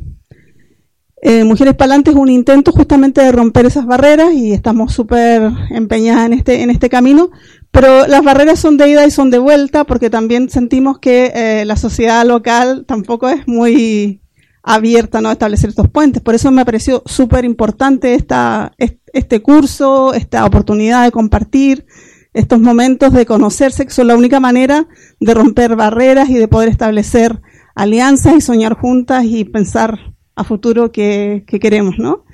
Eh, y ahora eh, la Cira les va a contar un poquito de, Mujeres Palante, así como un poco más la historia. Bueno, sí, bueno, que también, bueno, agradecidas de, que nos hayáis invitado. Todo lo que habéis dicho, eh, pues no sé qué se puede sumar más después, después, de todas las aportaciones que habéis hecho. De nuevo, dar las gracias por habernos invitado. y encantadas de compartir con vosotras y conocer espacios nuevos. Y claro, veo que realmente, como ya se ha hablado de tantas cosas, eh, ya eh, son dos quarts y la- queda poco rato de, sesión, de por lo menos de lo, de lo previsto, ¿no? Siempre la improvisación acaba metiendo ahí prisa y pequeñas, pequeños detalles que se pierden. Yo realmente, bueno, decir que Mujeres para Adelante es un espacio de, gracias, así, ¿no? Así de mujeres diversas y de, eh, en este momento eh, nos encontramos con mujeres de todas las nacionalidades eh, eh, que se encuentran, que, vienen y nos conocemos y hacemos red. Ya no es eh, el, el momento ese en el que, mm, bueno, que Mujeres para Adelante ha pasado después de 10 años de, experiencia y trabajo con mujeres migrantes desde, desde primera persona, ¿no? De cuáles son las necesidades que, que, ellas tienen que cubrir y, y tienen que, que tienen que resolver, eh, crean red, hacen solidaridad eh, y, mm, y en todo ese proceso de solidaridad y abrirse a mujeres, eh, pues ahora estamos después de 10 años en, un momento que nos encontramos mujeres de todos los países, no solamente lat- latinoamericanas, tam- también, también de, de Pakistán, de africanas, eh, europeas, eh, todas mujeres que están un poco como en una situación un poco jodida, ¿vale? Eso sí que es verdad, que son, son precarias todas y, bueno, intentamos hacer red por, para, para ellas y por nosotras y dar voz. eh, y bueno, todo lo que habéis explicado eh, ya, ya conocéis. Eh, bueno, nos gustaría también, ahora pasamos a una diapositiva, eh, la siguiente diapositiva y, y esta que explica bien lo que, lo que hace Mujeres para adelante. pues bien, em, vale. Bueno, yo estoy como voluntaria mm, y como colaboradora de Mujeres Palante y lo que estamos haciendo pues es este, mm, este trabajo de primera acogida que tiene, tiene que ver con, con una con una, una atención mm, pues em, acompañada, ¿verdad? En todos los sentidos a, a las mujeres, ¿no? Es una atención que viene, bueno, aquí tenéis el esquema, las diferentes, las diferentes eh, áreas, ¿verdad? Atención directa, formación, prevención de violencia de género y campañas. Y bueno, em, lo que nos gusta es que es eh, resultado de, de lo que las mujeres necesitan, ¿no? De lo que, lo que las mujeres nos han venido a, nos han venido a decir. Nosotras encontramos que tenemos carencias en catalán, en castellano, algunas quieren aprender informática, otras, pues bueno, sen- sencillamente están en procesos de duelo o están en procesos de prevención de violencia de género, estamos acompañándoles haciendo programas de autoestima.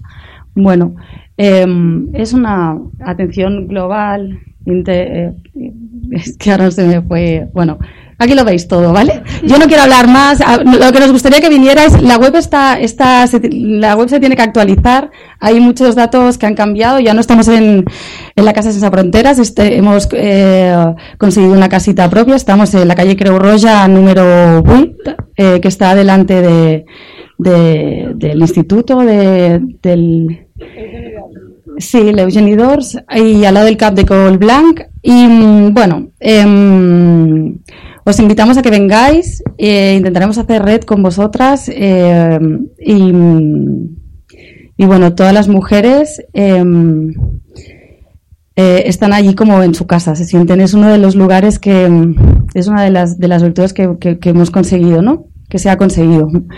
Que las mujeres se sientan ahí como en un espacio donde también además pueden proponer eh, iniciativas y, y sugerir que para dónde, para dónde girar, para dónde vamos, ¿no? Y bien, yo no quiero ya añadir nada más, eh, porque lo estáis haciendo muy bien y, y bueno, esto os invitamos a conocernos y a compartir nuestro espacio, ¿vale? Bueno, eh, yo he venido también a aprender, ¿eh? Yo no soy arquitecta, soy lice- no, no me he licenciado, ¿eh? Estoy aprendiendo, ¿vale? Y soy autodidacta desde que, bueno, con esas contradicciones, eh, pues aquí estoy, ¿vale? En mi proceso de aprendizaje. Muchas gracias. Vale.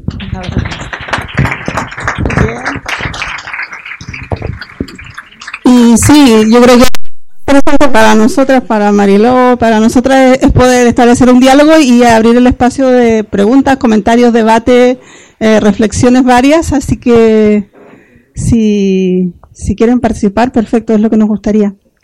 Abrimos micro. Bueno, el micro inalámbrico cuando lo encontremos, pero este puede... Vale, perfecto. Pues a- animarse a... Le podemos hacer un par de preguntas para animar a...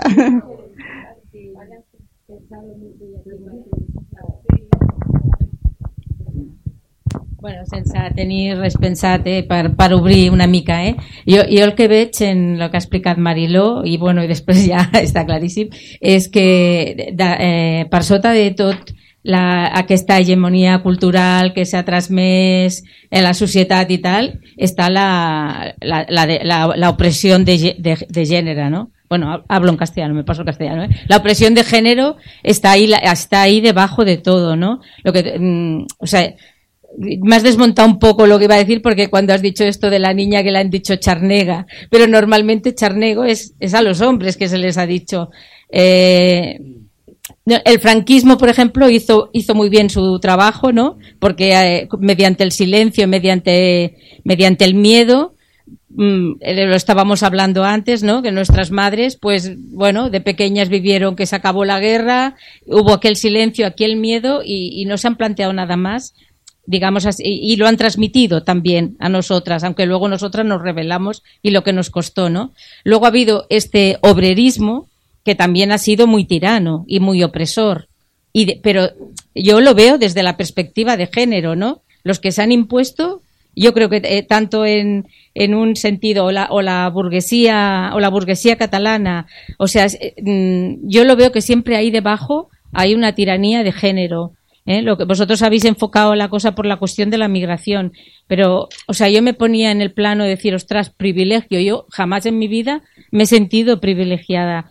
Claro, puede ser que a ojos de alguien que le falte lo que yo tengo, pues lo que yo tengo sea un privilegio, pero bueno, tampoco tendría que serlo, porque derecho a la salud y la educación pero me refiero que, o sea, yo he sentido esa discriminación que vosotras decís por el hecho de ser de Belviche. Yo he ido a la universidad y me han dicho, "Ah, ¿de Belviche? No, tú no, bueno, tú eres un caso raro. No, no soy un caso raro. Soy realmente fruto de, además, de lo que, de lo que, ¿no? O sea, que debajo de todos, de todas esas opresiones, yo considero que la opresión de género es una opresión que, que, que digamos, que de la que tenemos que ser conscientes todos, porque engloba muchas cosas, ¿no?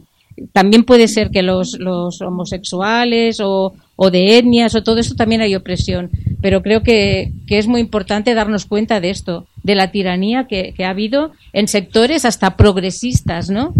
Ahí en, en, en Belviche, la, parroquia, las iglesias que hemos tenido han sido de ideas muy avanzadas pero ha habido una opresión. Yo estoy siendo consciente ahora incluso, ¿no? Después de tantos años, que realmente es así. Y, bueno, y en la iglesia está clarísimo para ojos de fuera, pero desde dentro quizás no hemos sido tan conscientes del hombre sobre la mujer, ¿no? Y siempre es la misma opresión. Entonces, eh, tenemos que abrir los ojos a muchas cosas, pero a esto yo creo que es muy, muy importante, tanto para unos como para otros. Sí, yo, yo en esto. Sí, en esto quisiera decir que me sorprendió gratamente el otro día que las cinco primeras palabras de la semana pasada fueron de mujeres, porque evidentemente el patriarcado lo que nos hace con las mujeres es que nos dé mucha más inseguridad hablar y tomar la palabra, con lo cual generalmente cuando hay grupos mixtos o es cosa de ver quiénes son los dirigentes de las asociaciones, aunque sean 50 mujeres y dos hombres, seguramente va a ser un hombre. Porque estas son construcciones patriarcales en que a las mujeres nos cuesta mucho más empoderarnos y tomar la palabra. Así me, me encantó ahora tantas mujeres hablando. A ver si seguimos con la racha.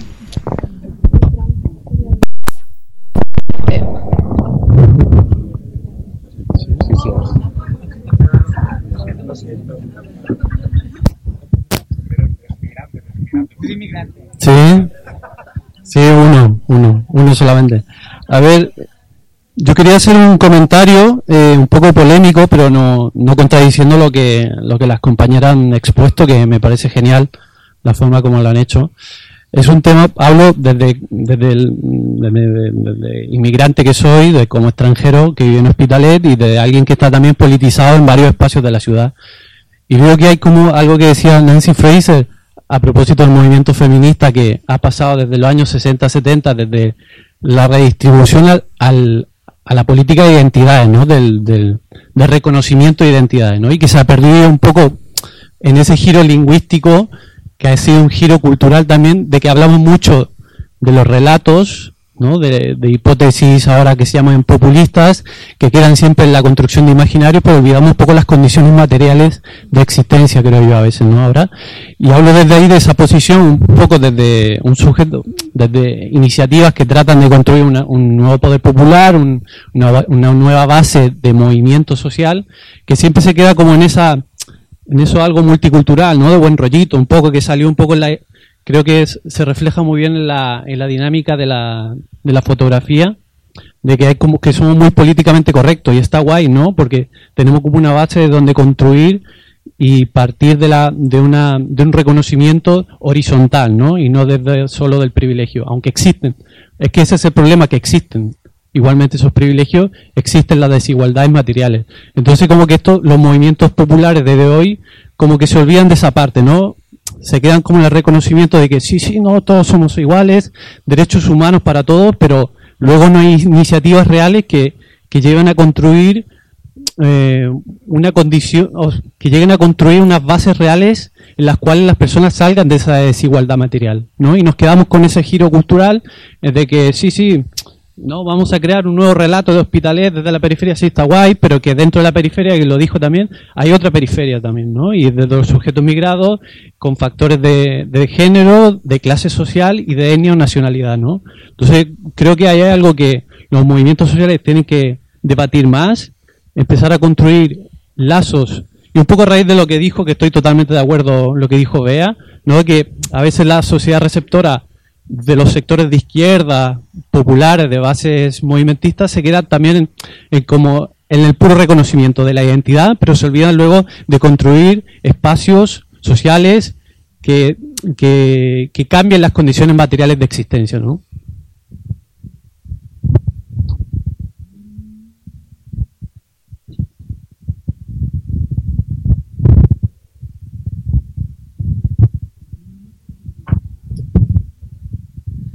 Bueno, me parece súper interesante la jornada de hoy y además es como que, que es como, a ver si me explico, porque tengo muchas cosas en la cabeza y no sé cómo, cómo hilvanarlo. Creo que lo que ha dicho Fran es súper importante, eh, las bases materiales, ¿no? Pero, so- pero no podemos olvidar que las bases materiales y la conquista de las, de, de las condiciones mm, materiales de las personas se sostienen en relatos.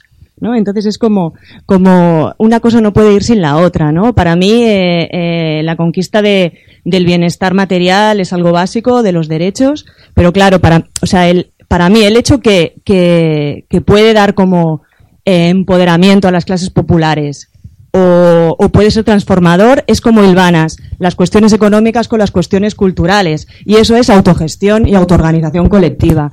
Entonces, es, para mí es como cómo construir eso y cómo eh, poder navegar entre la protesta y la propuesta, entre la exigencia de las mejoras de las condiciones de vida materiales y la, y la, y la defensa de tu manera de organizarte, de tu manera de vivir, de tu manera de ser. Porque sí que es verdad que el mito del progreso está súper instaurado, ¿no? El vamos a ir a mejor, ¿no? El otro día hablábamos de vamos a ir a mejor en lo económico, ¿no? Vamos a pasar de la fábrica a los servicios que estaremos mejor. Ahora vamos a, ¿no? La cultura burguesa de vamos a ser de, de, de proletarios a propietarios, ¿no? Y vamos a llegar a ser clase media, ¿no? Por supuesto que las clases populares tienen que acceder a lo mínimo básico para vivir, pero no podemos olvidar eh, que tus formas de, de organizarte y de ver el mundo son válidas, o sea, no son ni mejores ni peores que las otras. Y entonces, eso es porque dentro de ese relato es muy importante la construcción de relatos para empoderar y para, porque realmente lo que hay es una bajada de autoestima brutal, que hace que lo quieras es parecerte a todo el rato, ¿no? Y eso colectivamente es súper perverso. Sí, si hay más palabras, eh, yo os voy anotando. Había un chico por ahí. ¿Quién?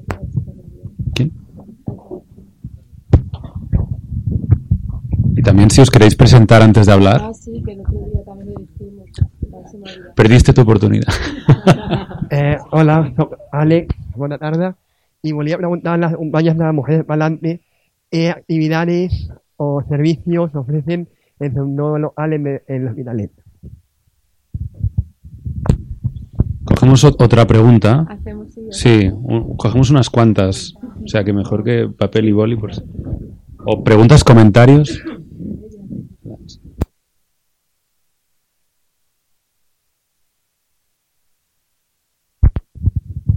Hola.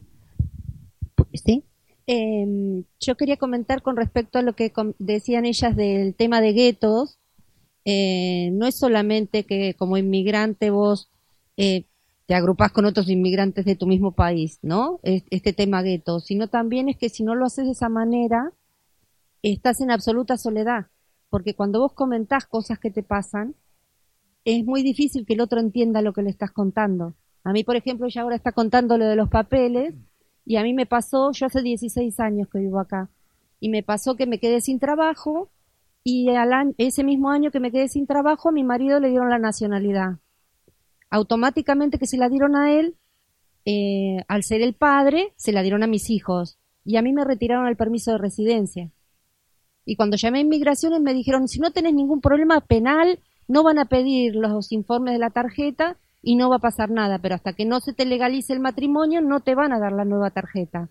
Un una legalización matrimonial tarda entre dos y cinco años. O sea, imagínate lo que es, pero vos lo querés contar, pero el otro no entiende lo que le estás contando.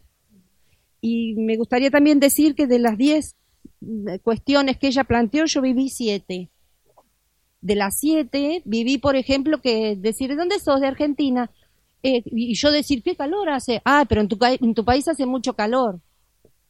Y vos decís, pero ¿alguna vez viste un mapa? No le podés decir. Entonces le tenés que decir, no, es que yo vivo en el sur de Argentina y ahí hace frío. Claro, ¿qué le vas a decir? A veces te hacen unas, pre- unas preguntas que te quedas flipando en colores. Y encima no podés decirle lo que pensás realmente. Tenés que poner cara de amable y decir, no, es que vivo en el sur y ahí hace frío. Eh, hay muchos pequeños detalles así que supongo que los entenderás. que por ahí la otra persona no, ni lo piensa lo que te está diciendo. Pero espera, espera. Sí, No, pero con respecto a lo de internet es muy bueno porque mis hijos nunca fueron, eh, volvieron a Argentina. Ellos vinieron con 5 y 7 años y volvieron con eh, 19, 21. El, el mismo año que nosotros viajábamos, que ellos viajaban por primera vez, vinieron mis sobrinas y ellos a mis sobrinas les preguntaban si había internet y las otras venían con unos pedazos de teléfono que acá ellos en la vida yo les voy a comprar un teléfono así. Y los miraban como diciendo, ¿este es tonto de siempre? Digo, el arraigo, el arraigo, decía yo. Sí, Pepe tenía. Bueno, yo, vale, yo soy Pepe, que y, y soy un hombre, mira, o, o algo parecido. Pero me he pedido para la próxima vida me he pedido otro género, que todavía no sé cuál. Bueno, quería, el- lo que quería hablar era con, mm, a ver, mm, decir un poco mi, mis pensamientos a, los 65 años que tengo como emigrante interior. Es decir, ahora hay una, hace unos años empezó una inmigración del exterior y hace más años, en concreto yo en el 63, empezó una emigración que era en parte interior y en parte también exterior, es decir, Alemania, Suiza, etcétera. Es decir, que que digamos que tenemos una cierta experiencia y sobre todo las periferias de las grandes metrópolis de lo que es la emigración. Tenemos experiencia. Y, y tenemos una, hay una, una trituradora de memoria enorme, ¿no? Es una maquinaria del olvido.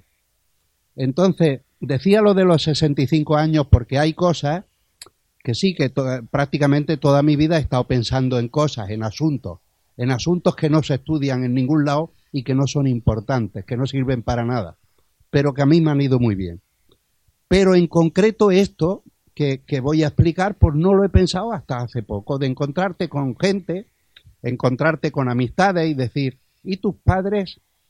Muchas veces esto sale hablando de los hijos, porque los hijos son así, los hijos son asados, y ¿Te acuerdas cuando éramos nosotros jóvenes y éramos los hijos? Y pues yo no me acuerdo. ¿Tú no te acuerdas los complejos? No, no me acuerdo. ¿Y tus padres, tu padre qué era? ¿De derecha o de izquierda? ¿Qué fue, qué estuvo? ¿En la zona republicana o con Franco? Pues yo no lo sé. Y, y tus padres vivían en el campo, eso es una cuestión que me trae de cabeza. El campo. Si es que vivíamos todos en el campo. Hace dos días que vivíamos en el campo. Prácticamente el, grueso de la humanidad vivía en el campo. Es nuestra historia inmediata, la que está ahí, la, la de mi padre, la de mis abuelos. Y está olvidada totalmente. Y claro, en algún lugar, en algún lugar, eso está quemando. En algún lugar por dentro, de alguna manera, que yo no sé cuál, porque tampoco mm, no lo sé, pero eso anda por algún lado. Me acordaba también, junto con la palabra de charnego, eh, había, por ejemplo, en un tiempo, y esta sí que la entiendo muy bien, entiendo, por ejemplo, por qué se está perdiendo, eh, la de cateto. Tú eres un cateto, hablas mal. Entonces nos, esforzábamos, yo aún sigo, como podéis comprender, eh, comprobar, en hablar bien. Y hablar bien era decir ese al final, para no parecer tan catetos. bueno, eso era en un momento en que, en que la colonización cultural está tan grande, eh, lo, que lo que te, te proponía de hacer era el olvido ese, ¿no? Y el, el olvido y el, el cateto quería decir, no, es que la gente de campo son medio burros, no saben nada. Sí. La gente de campo no tienen cultura, ni tienen conocimiento, ni tienen de nada. El, entonces, lo brillante era la industria, era la SEA, era poner tornillos, etcétera, etcétera. Una vez ese mundo se ha venido abajo, por eso ahora la construcción de relatos es difícil. ¿eh? Porque si hablamos desde ese relato, ese relato está ya más que hundido. Es decir, ya no vale eso. Por eso la palabra cateto ya no se pronuncia. No se pronuncia porque no viene a cuento, porque ya no es negativa, porque ahora la gente joven se va a los pueblos y dice, oye, vivo allí más tranquilo que la leche. ¿eh? Entonces las connotaciones negativas se han perdido. Bueno, y ya veremos dónde terminamos. Me he alargado mucho, perdón.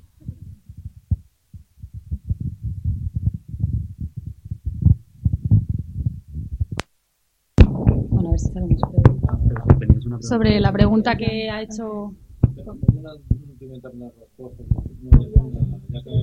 Sí.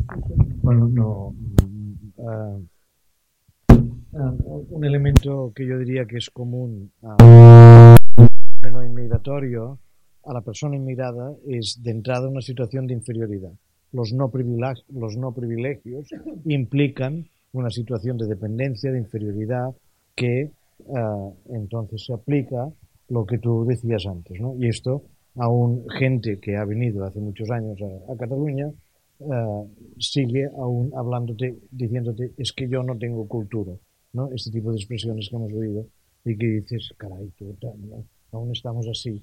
¿eh? Bueno, eh, yo quería decir solamente que, eh, primero que la palabra oleada la hemos de quitar del vocabulario cuando hablemos de movimientos migratorios.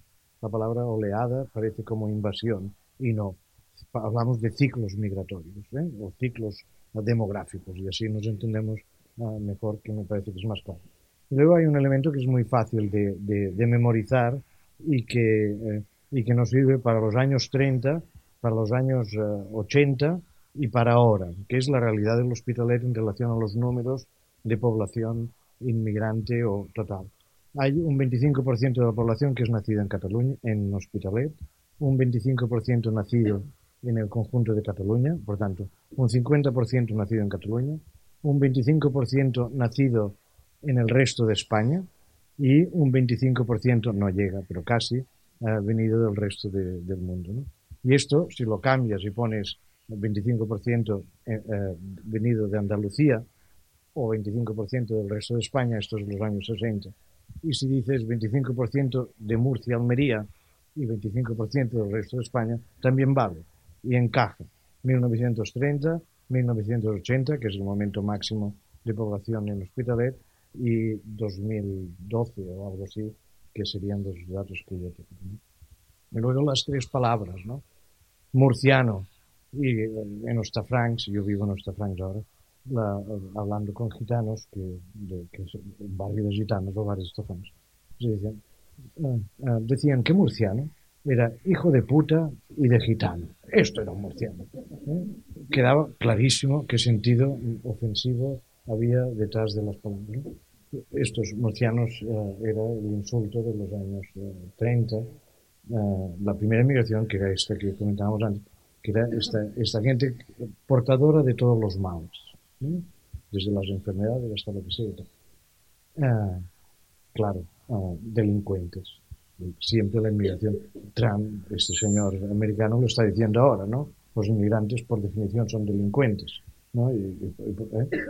Y- y esto en los años 30 es clarísimo. En los años 60 o lo que sea serán, antes decíamos charnegos, ¿no? La palabra eh, charnego, en, en el mismo sentido despectivo que se utilizaba desde, desde el dominio cultural, que en aquellos momentos, además, era la expresión en catalán. ¿no?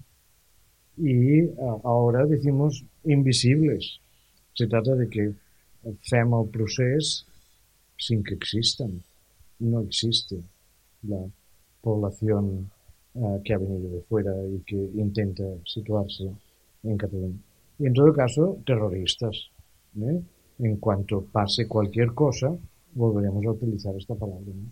Por lo hay un trabajo a hacer de carácter solidario ah, absolutamente necesario ¿eh? para, para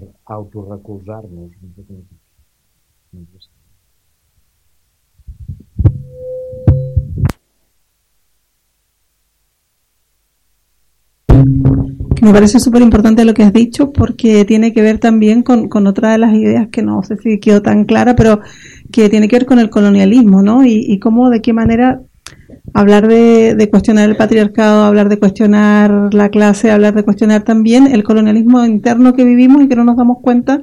Y no sé, con, el tema, por ejemplo, de, de la cultura de las personas migrantes, se folcloriza mucho, ¿no? Ay, qué bonito cómo bailan las bolivianas, yo qué sé.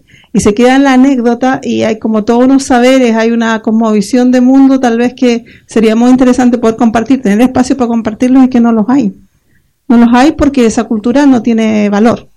Es un valor que yo creo que yo me he dado cuenta aquí, o sea, porque hablando en primera persona, yo creo que todas nosotras nos atraviesa el colonialismo y el patriarcado igual, o sea, estamos socializados en esto. Entonces, yo vine aquí a estudiar, porque bueno, Europa era fuente de conocimiento y entonces estaba bien, ¿no? Venirse a estudiar aquí.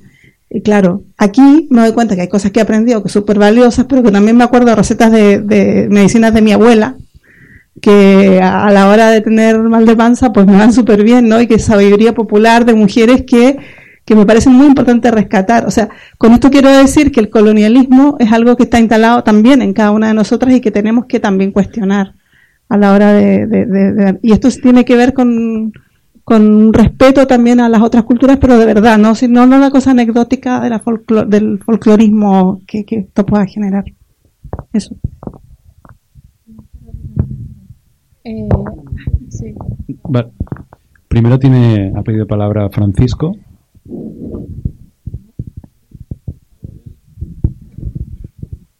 Ah, que quiere... bueno, respondes... des- Os esperáis un segundito que...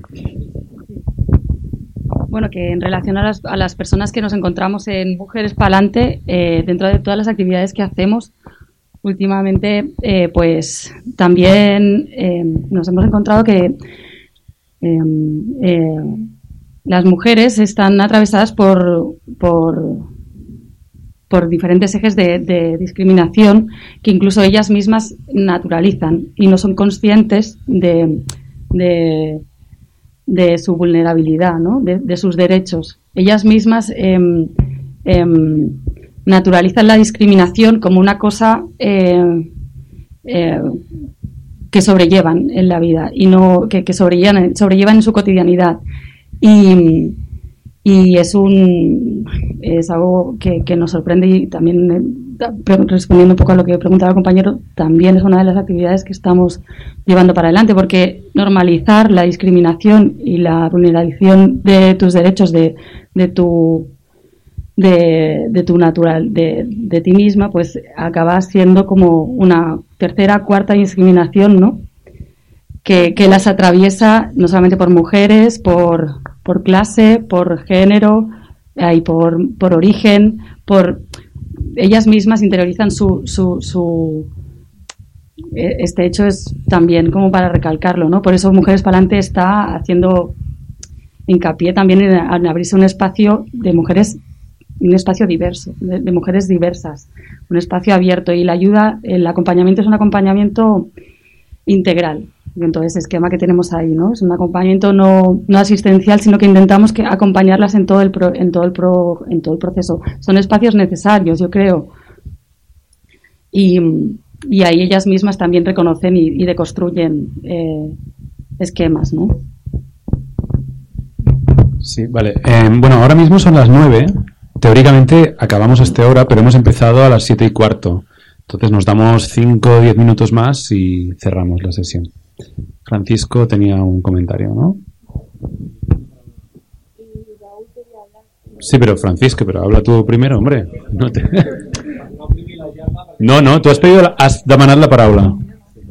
Vale. Bueno, yo, yo quería retomar un poco el hilo de pensamiento de Pepe porque, bueno, como Mariló ha estado preparando la charla la última semana, pues he estado ahí impregnándome de... Y bueno, a ver, a ver cómo explico esto sin que suene eh, como una como una llamada a un pasado idílico y, que es una llamada nostálgica. Eh, pero a ver, ¿cómo los pongo? Hay un punto en el que eh, el capitalismo, el capitalismo industrial que han vivido mis padres o, o tu Pepe, es, lo, que ha, lo que ha hecho es desterritorializar eh, el trabajo y las prácticas culturales, entre otras muchas cosas, ¿no? Desterritorializarlas y, descodificarlas. O sea, eh, el trabajo que estaba vinculado a, un lugar, a, eh, a una tierra, a un, a, un, a un paisaje, del que formaban parte también las prácticas culturales, de repente se, se puede mover a cualquier sitio, a, Barcelona, y luego con, con las formas más contemporáneas de capitalismo ya a cualquier parte, ¿no? Y además se, se convierte en una mercancía abstracta, ¿no? Es tu fuerza de trabajo que vendes en un mercado, ya no es una cosa vinculada como a la vida, al sostenimiento de la vida y, a- y al cuidado de ese paisaje, ¿no? Que, también...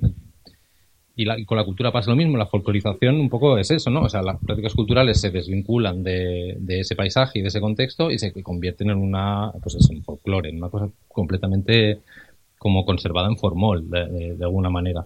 Entonces, yo, una cosa que sí que, creo que es- eh, hay que valorar es que, bueno, muchas comunidades migrantes y, eh, y en barrios trabajadores, de alguna manera sí reinventaron en parte eh, algunas prácticas culturales vinculadas a ese nuevo territorio que tenían que habitar. Otras tomaron una deriva, pues eso, folclorizante y, bueno, pues y entonces la pregunta para mí hoy- hoy es cómo, cómo podemos reterritorializar el, el trabajo y, la cultura, y como entendiendo que esos son casi dos ámbitos de la vida como primordiales, ¿no? El- todo el trabajo, el reproductivo y el productivo y no sé, y eso, y eso es algo que no, creo que es una pregunta ahí colectiva que a ver si sacamos para, no sé si es importante o no, si, si parece importante.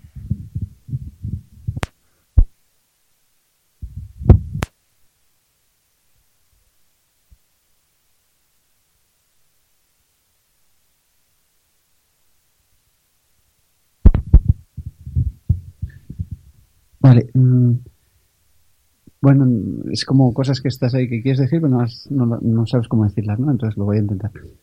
Pero, o sea que hay un tema así como de dato en Hospitalet de densidad de población altísima, es decir, somos mogollón de gente viviendo muy cerca, pero nos conocemos muy poco. O sea, funcionamos por guetos y nos encontramos muy poco. Nos encontramos entre iguales, pero entre diversos es más difícil. Me sorprende, llevo años dándole vuelta a eso. Supongo que es que no formulo bien la pregunta y que la ecuación no es tan simple, o sea, la, ¿no? la formulación no es tan sencilla. Sí que, bueno, yo creo que es como muy interesante poder contar con espacios como este, ¿no? De poder reflexionar sobre ello. podernos encontrar, aunque sea entre más o menos iguales, pero podernos encontrar, porque si no, esa pregunta, como que en la maquinaria del día a día y del funcionamiento y de. em, es como muy fácil de dejar, de postergar, ¿no? Y eso me vuelve a la misma idea. O sea, es como un mogollón de población obrera, entre comillas, obrera o, proletaria, o proletaria o invisible, o trabajadora, ¿sí? Sin, sin una conciencia tampoco muy de clase, o sea, cada uno lo pone. O, o choni o tal, pero mm, muy cerca, pero no nos encontramos. O sea, no nos. Ahora me he ido. Vale, pues voy dando. Es una espiral.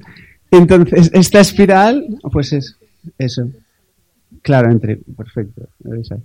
Entonces, bueno, en ese sentido que también está claro que a nivel de datos tampoco hay muchos espacios abiertos donde esto se pueda dar. O sea, es decir, en el día a día es la lógica consumista, es decir, voy a un sitio, trabajo, voy a un sitio y hago yoga o hago algo, pero quiero decir que, que lo hago más para mí, es decir, cómo es, o sea, qué espacios están pensados desde lo colectivo. Está claro que aquí en un Ateneo es como muy evidente, pero no es tan evidente que haya tantos espacios de este, este tipo.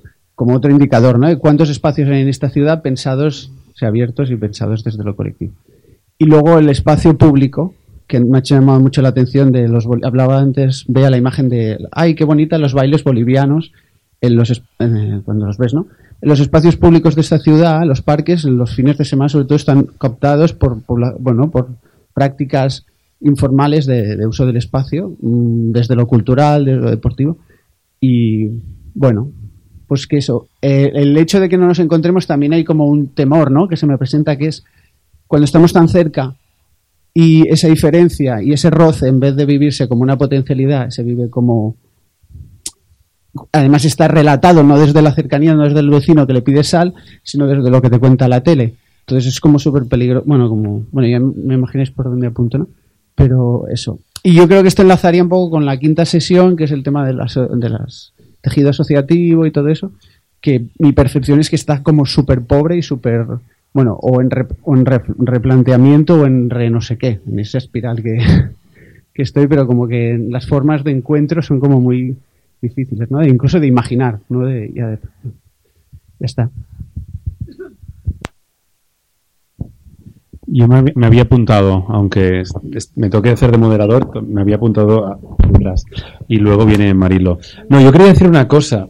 Em, uno de los discursos fuertes de gobierno de las periferias es el de luchar contra la discriminación en muchos de los sentidos de los que hemos hablado hoy. O sea, en muchos de los programas de interculturalidad, de los ayuntamientos, de la propia Generalitat, el objetivo es luchar contra toda una serie de formas de discriminación. Y entonces, y el, antídoto ante la discriminación es la convivencia. La convivencia es la palabra fetiche de las administraciones, de los trabajadores sociales, de las educadoras, etcétera, ¿no? Y entonces, claro, eso te hace, no, te, te genera cierta sospecha. A ver, un momento, porque estamos, este es el marco de gobierno administrativo dominante, es bastante hegemónico, por lo menos en las esferas, digamos, de, la política pública. Y eso me hace pensar en, claro, voy a ser un poco deliberadamente provocador y entonces, claro, el o sea, había una parte de tu de la charla de Mariló que comparto totalmente, que es que hay toda una época en la que la lucha obrera y la identidad de clase obrera en realidad invisibiliza toda una serie de formas de discriminación, particularmente eh, la patriarcal, es decir, eh, por ejemplo, la clase trabajadora, que se construye muy fuerte, lo hace en base a la idea de que el, lugar de la mujer, por naturaleza, es la casa.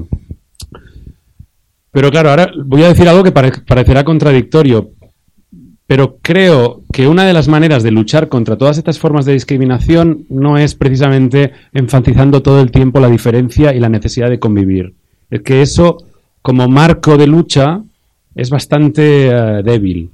En realidad, por ejemplo, el racismo en Estados Unidos es, es hiperestructural y tú piensas en los panteras negras, los panteras negras no tenían un discurso de convivencia, tenían un discurso de vamos a hacernos fuertes. O sea, tenían un discurso de lucha contra el sistema fuertísimo y consiguen, por supuesto, eh, asustar al poder mucho, muchísimo. De hecho, el, Estado convierte a los panteras negras en un enemigo, en terrorista, como decía alguien. Pero al mismo tiempo eh, consigue que aquello del black is beautiful, ¿no? Lo negro es bonito, triunfe. Y que, por ejemplo, hayan chicos blanquitos que estén en su casa eh, admirando eh, el movimiento de los Panteras Negras. Entonces, los Panteras Negras no tienen que hacerse perdonar, no tienen que decirle a la sociedad, nos vamos a integrar, vamos a convivir, etcétera, sino que la estrategia es otra. La estrategia es la, lucha a partir de, digamos, eh, plantear que no hay que, eso, hacerse perdonar. Y lo digo por eso, porque el, el elemento convivencia, el elemento de... O sea, podemos luchar contra la discriminación, por supuesto, en todos los sentidos. Y en ese sentido, de hecho, los Panteras Negras empoderan como nunca a la mujer en la historia del movimiento negro en Estados Unidos. Pero al mismo tiempo, por supuesto, es, eh, entraríamos en un debate largo, pero me refiero a que a veces el énfasis en la diferencia y en la convivencia, creo que se ha entendido, ah, neutraliza más que genera amor ah, y deseo ¿no? por un tipo de identidad, de lucha. Entonces, yo creo que hay que darle vueltas a eso. Bueno, sí. O sea, que quiero decir que a lo mejor no sé si se ha entendido eso cuando hemos hablado. O sea, ¿no? Vale. vale. bueno, porque no era eso lo que quería transmitir cuando. ah, bueno. Ah, bueno. pero- Vale, que, que también estoy como, igual pienso que ese relato de convivencia es un relato pacificador. De hecho, eh, sí que me preocupa ahí como la intervención de Franco porque eh, sí que lo que también he intentado como explicar es como que esas condiciones materiales de vida eh, van ligadas a una manera de ver y entender el mundo, que también es lo que ha dicho Francisco con el tema del campo a la ciudad. Entonces, el tema de los cuidados, hasta qué punto todo el trabajo, eso, reproductivo, que también es lo que ha dicho eh, Eva, ¿no? Todo el trabajo ese de cuidados que sustenta la vida y que genera economía que no, no solo la economía cuando se externaliza para que las eh, mujeres de las clases populares hagan el trabajo de aquellas otras clases eh, medias o altas que no quieren hacer, como cuidar a la gente más mayor, cuidar a sus hijos o limpiar las casas, sino cuando ya se hace en el seno de la construcción de la familia, ¿no? Y desde el amor que tienes que promulgar por los otros y que tienes que eh, cuidarles y, que, y qué, qué economía está generando eso, ¿no? Y, co- cómo no lo sabemos ni siquiera, eh, o hay muy pocas formas de medirlo. Y eso sigue eh, generando como toda una idea de desarrollo que bueno desde la economía feminista se habla ¿no? de eh, bueno qué es el desarrollo y qué cambia en los modelos de entender la economía si colocamos la vida en el centro de todo no si lo más importante es la vida eh, bueno, eso cómo regularía nuestras formas de trabajo, nuestras formas de tiempo, nuestras formas de cuidado. Un poco, bueno, no sé, cre- que eso me, me, me preocupa, que no se haya entendido, que creo que la forma, la cultura, o sea, la, la manera de ver las cosas tiene como, está íntimamente ligada a esa idea de desarrollo, a esa idea económica, a esa idea de progreso. Incluso, claro, las políticas culturales en la ciudad han ido ligadas a esa idea de que somos aculturados. O sea, las aulas de cultura, aunque son míticas en los 80, eh, partían de la idea de la democratización cultural, de darnos acceso a la cultura. O sea, no partían de entender lo que ha dicho Francisco, ¿no? De cuáles podían ser eh, nuestras formas de ver, entender el mundo en un territorio que era nuevo, en unas formas de trabajo nuevas. No partían de ahí, sino siempre como de esa idea de acceder a la cultura. Y en los noventas, pues es la multiculturalidad, bueno, y hay un proceso, sí, en el que se folclorizan eh, las prácticas culturales y se pacifica. La cultura ha sido un elemento pacificador, así, muy, así se ha usado. Eh, y bueno, que ya está, creo. No sé si... No sé si hay alguna palabra más. Alguien que no haya. Cogemos nada, las tres últimas palabras. Si alguien más quiere decir algo, que me lo señale.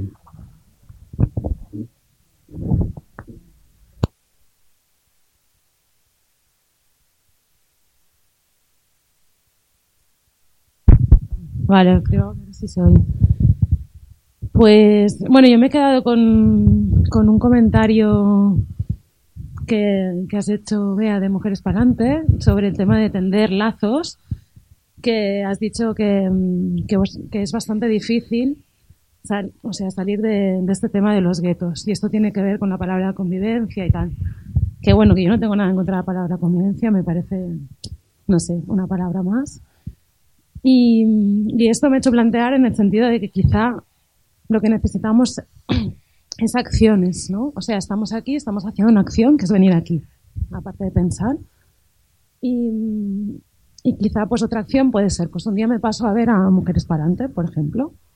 Pues quizá deberíamos plantearnos acciones o, no sé, lo que comentábamos de en el parque, pues hay gente que está jugando ahí al baloncesto y no sé quiénes son ni dónde son. Pues te vas allí, puedes jugar al baloncesto también. O sea, quizá, no sé, en el sentido de que nos comemos un poco el coco, que está muy bien, porque somos muy intelectuales y todo esto, pero quizá deberíamos plantearnos en nuestra vida ir haciendo acciones. Y mm, quizá esto se refleja un poco en el, el tema este de, de las panteras negras. Me parece muy guay, pero no tiene nada que ver con nosotros. O sea, están súper lejos, son de Estados Unidos. No sé, aquí no hay nadie negro. Bueno, si lo hay, no lo he visto. Y, sí que está muy guay su mensaje, me parece muy potente y sí que, o sea, lo que hacían era plantear a la gente acciones muy potentes y su movimiento era totalmente acción, supongo.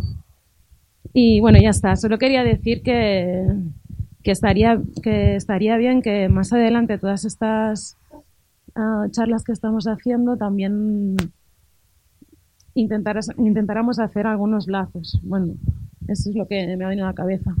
Y también en relación al comentario que ha hecho Franco de que, de que muchas veces es todo como muy bonito y en el sentido de que incorporamos el discurso y, y ya está. Básicamente era esto.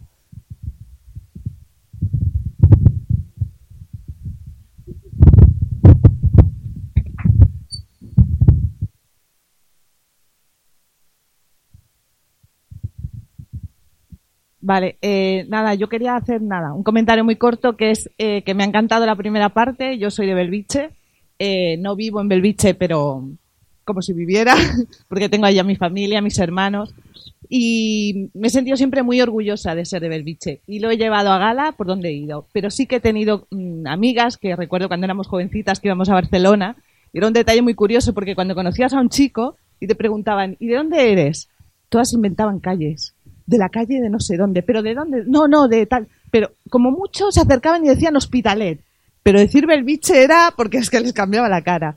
Y yo no lo hacía, y curiosamente cuando yo decía que era de Belviche, la otra persona, ah, sí, ah, pues yo tengo un primo y tengo un amigo, y curiosamente acabamos conociendo o teniendo algo- en común, ¿no? Con el barrio. Entonces, eh, bueno, nada, comentar eso, que yo ahora ya no vivo allí, pero sigo volviendo continuamente y me ha enseñado mucho vivir en Belviche ahora que vivo en un sitio totalmente alejado de, un bloque de pisos. Eh, la solidaridad vecinal. Yo tengo eh, vecinos que son como si fueran familia y que ahora no disfruto de ella. Yo tengo ahora vecinos que ni siquiera dicen hola, buenos días o que se esconden para no saludarte. Entonces, yo creo que somos privilegiados, la gente que hemos podido vivir en barrios, hemos podido jugar en la calle libremente y, nada, y daros las gracias por, por esta sesión.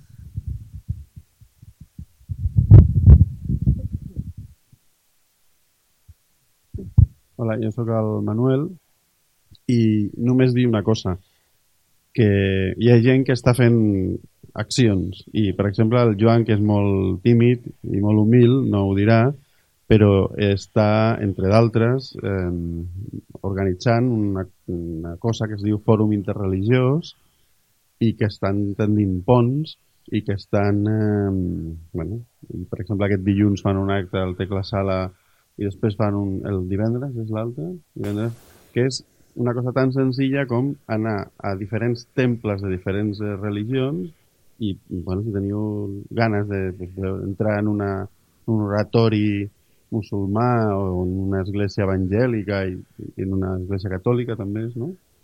I, pues, bueno, eh, això és un exemple d'acció concreta i que em sembla que és una experiència interessant, fins i tot pels que sigueu ateus.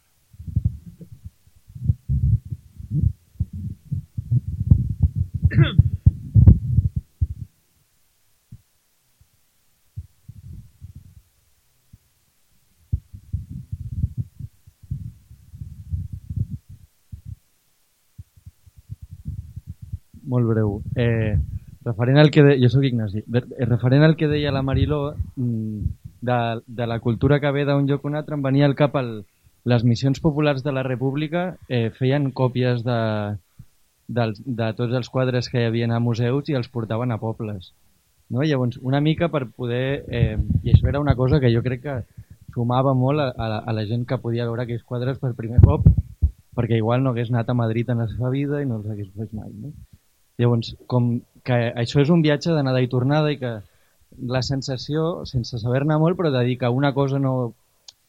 que, que depèn del, del posicionament que un prengui, però que no té per què desacreditar, sinó que eh, pot ajudar a sumar. No? És a dir, que la cultura en un sentit doncs, més eh, clàssic no té per què voler dir que l'altre no és cultura. No? O sigui, po poder trobar una forma de convivència entre aquestes eh, dues. Jo he entès per on anaves, però també com per poder dir si, si hi ha alguna manera de, de fer això.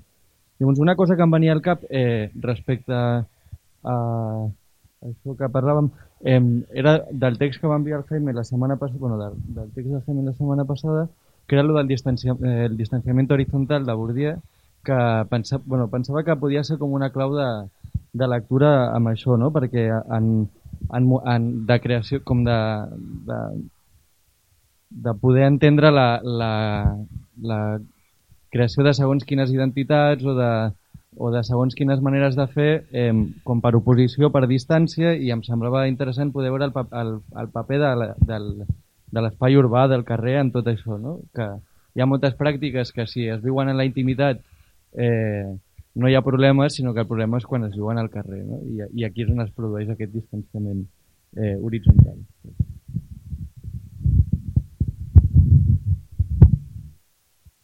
¿puedo añadir una cosita? Sí, Cristian quería hablar. em, Sí. Ah, si, queréis cerráis la sesión, Cristian y Francisco, No, encargados de resumir el. Bueno, yo no, es solo por añadir eh, una organización que creo que, que trabaja en la línea que apuntabas de, como de organización de lucha, no desde la convivencia, pero que sí que eh, es unidad contra el fascismo y el racismo. Al Hospitalet yo creo que, que están haciendo una labor que, que tendríamos que, bueno, eso, que estar ahí eh, arrimando el hombro. Solo era eso, eh, que habrá muchas, pero me viene a la cabeza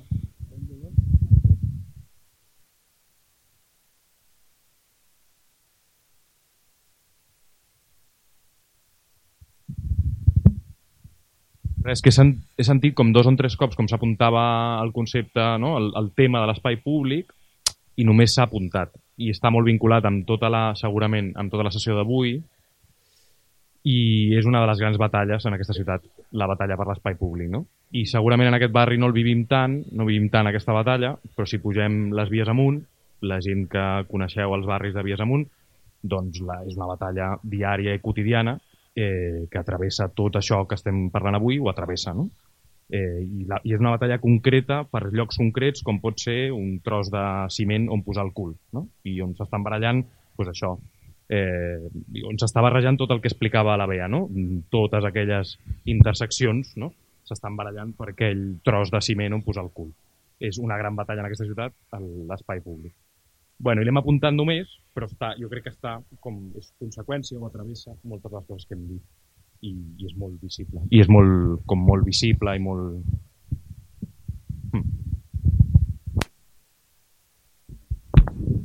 Doncs ya, sí, tanquem la cerramos la sesión, solo eh, añadir que acciones siempre acompañadas de pensamiento, por eso hacemos estos cursos, porque el pensamiento es una herramienta de crítica y de acción. Eso creo que tiene que ser un consenso, por lo menos en este curso. Si no lo conseguimos, es que en algo estamos fallando. Entender que abrir espacios de discusión y de debate es para avanzar, digamos, en la lucha y conseguir ganar terreno. Eh, despedirnos también recordando que la siguiente sesión, eh, la tercera sesión de este curso, se llama La Escuela Ascensor Social o Motor de la, o motor de la Desigualdad, ah, que tendremos a Aina Tarabini, ah, de la Universidad Autónoma, y a Emma Núñez, que es miembro de la Xarxa Groga del Hospitalet. Y nada, eh, agradeceros la presencia y por favor eh, no dejéis de, regresar y darle vida a esto. Aquí.